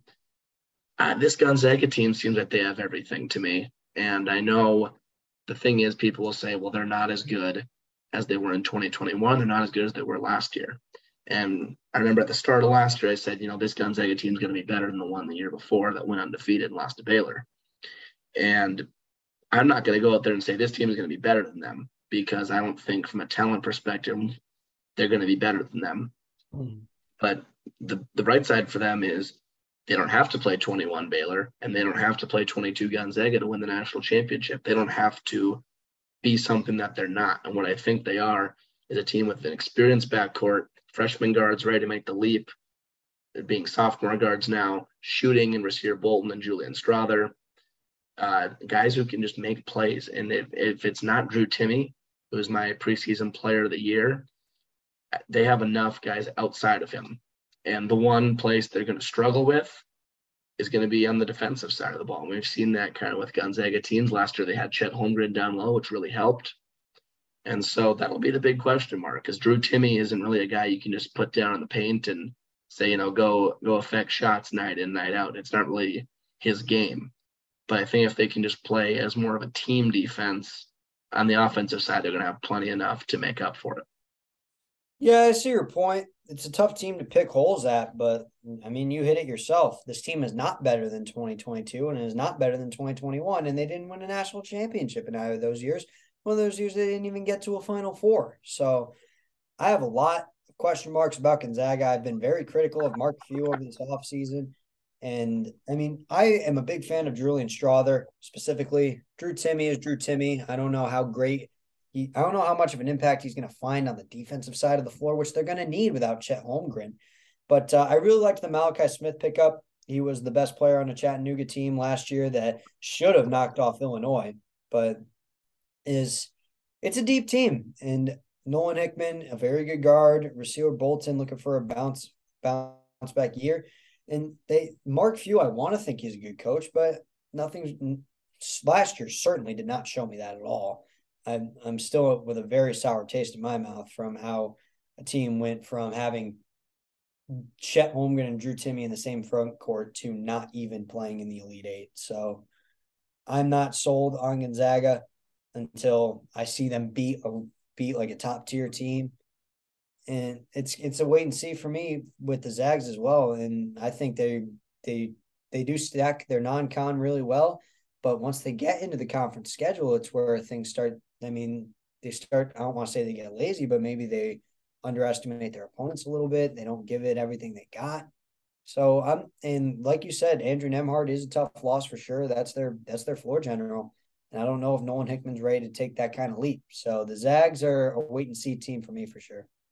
Well, and the tough part is it's not just maybe, you know, losing focus in that conference, but it's just really tough to go in, even if they don't lose a game in conference play, it's really tough to go in playing from January until March, the best team you see is probably St. Mary's and BYU. Yep. And it's really hard to play those teams for two, three months and then expect to go out in March and play the Power Five teams and be really successful. So that's kind of the challenge they're always going to face. And I know they're trying to get into a bigger conference right now. There's been talks of it. I think that would be great for college basketball. Mm-hmm. And Bob Huggins was quoted with saying he'd love to see Gonzaga in the Big 12 because um, he said you know, now they can finally get to see what we go through night in, night out. And it'd be interesting. But luckily for them, they don't have to do that. And so it kind of helps them. I predict them, I expect fully expect them to be either a one or a two seed. And another team that's a mid major that I fully expect to be a one or a two seed is Houston. And I think it'd be really cool. Um, we we could see a final four with uh, with Houston and Gonzaga meeting up at the national championship. And uh, would be something else. Two teams that are not in major conferences. And unlike Gonzaga, I am very, very high on Houston. I've talked about how much I like Kelvin Sampson as a coach. I feel like he's one of the best in the country.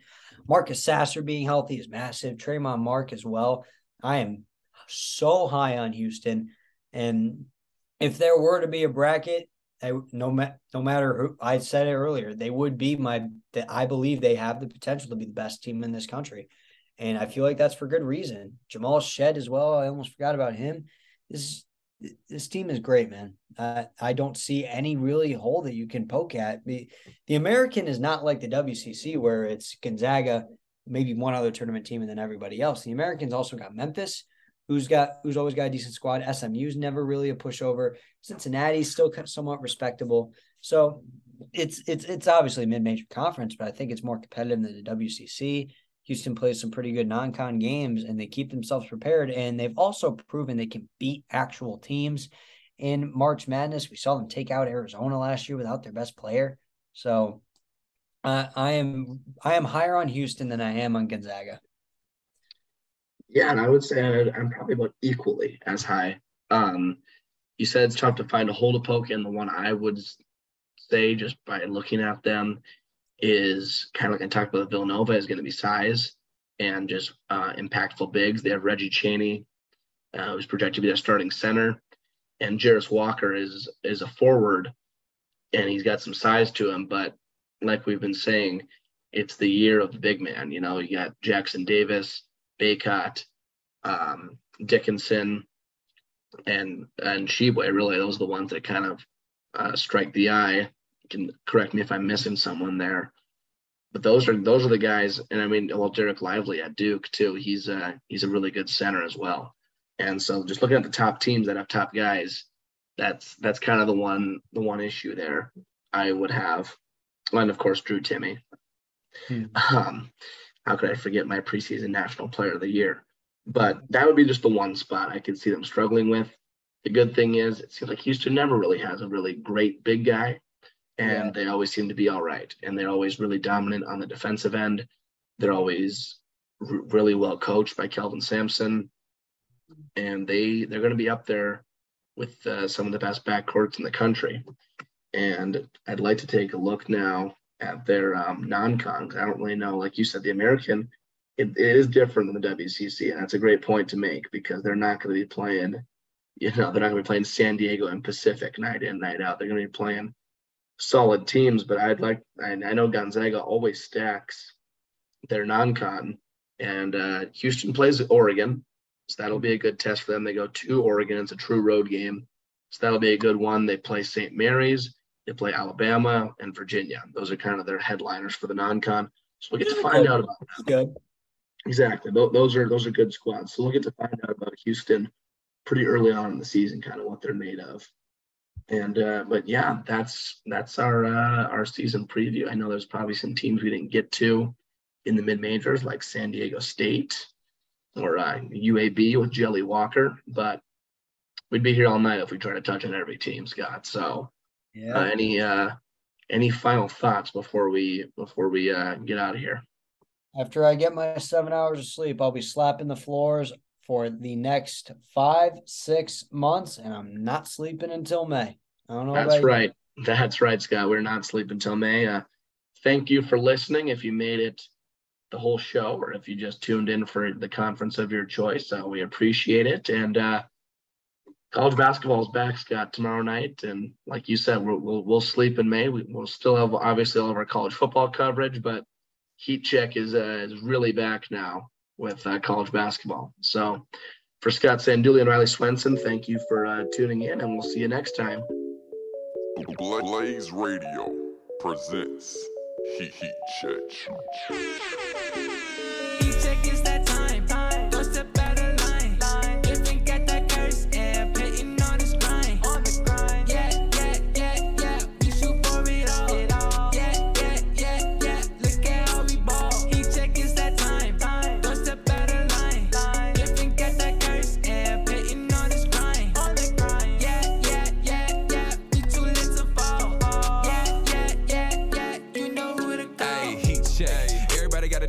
Check. Everybody gotta know that we next. Yeah. Doesn't matter if it's Sunday or Monday, you know that we flex. True. You can never make it more obvious. You checking for the heat, that's cold. That's cold, that's cold. Headed to the top of the top of this, you can never reach uh, these goals. in the booth and we spitting the truth. Aye. We inspire the youth and we get to the loot. You do what it does and we do what it do. We turn to the max and they got you on mute. Ooh, flow so high, so you know Aye. I had to run it back. Blazers the ball, and we running like a running back. Gabe brought chalk, so you know we having fun with that. Turn you into op, so you know we ain't no coming back.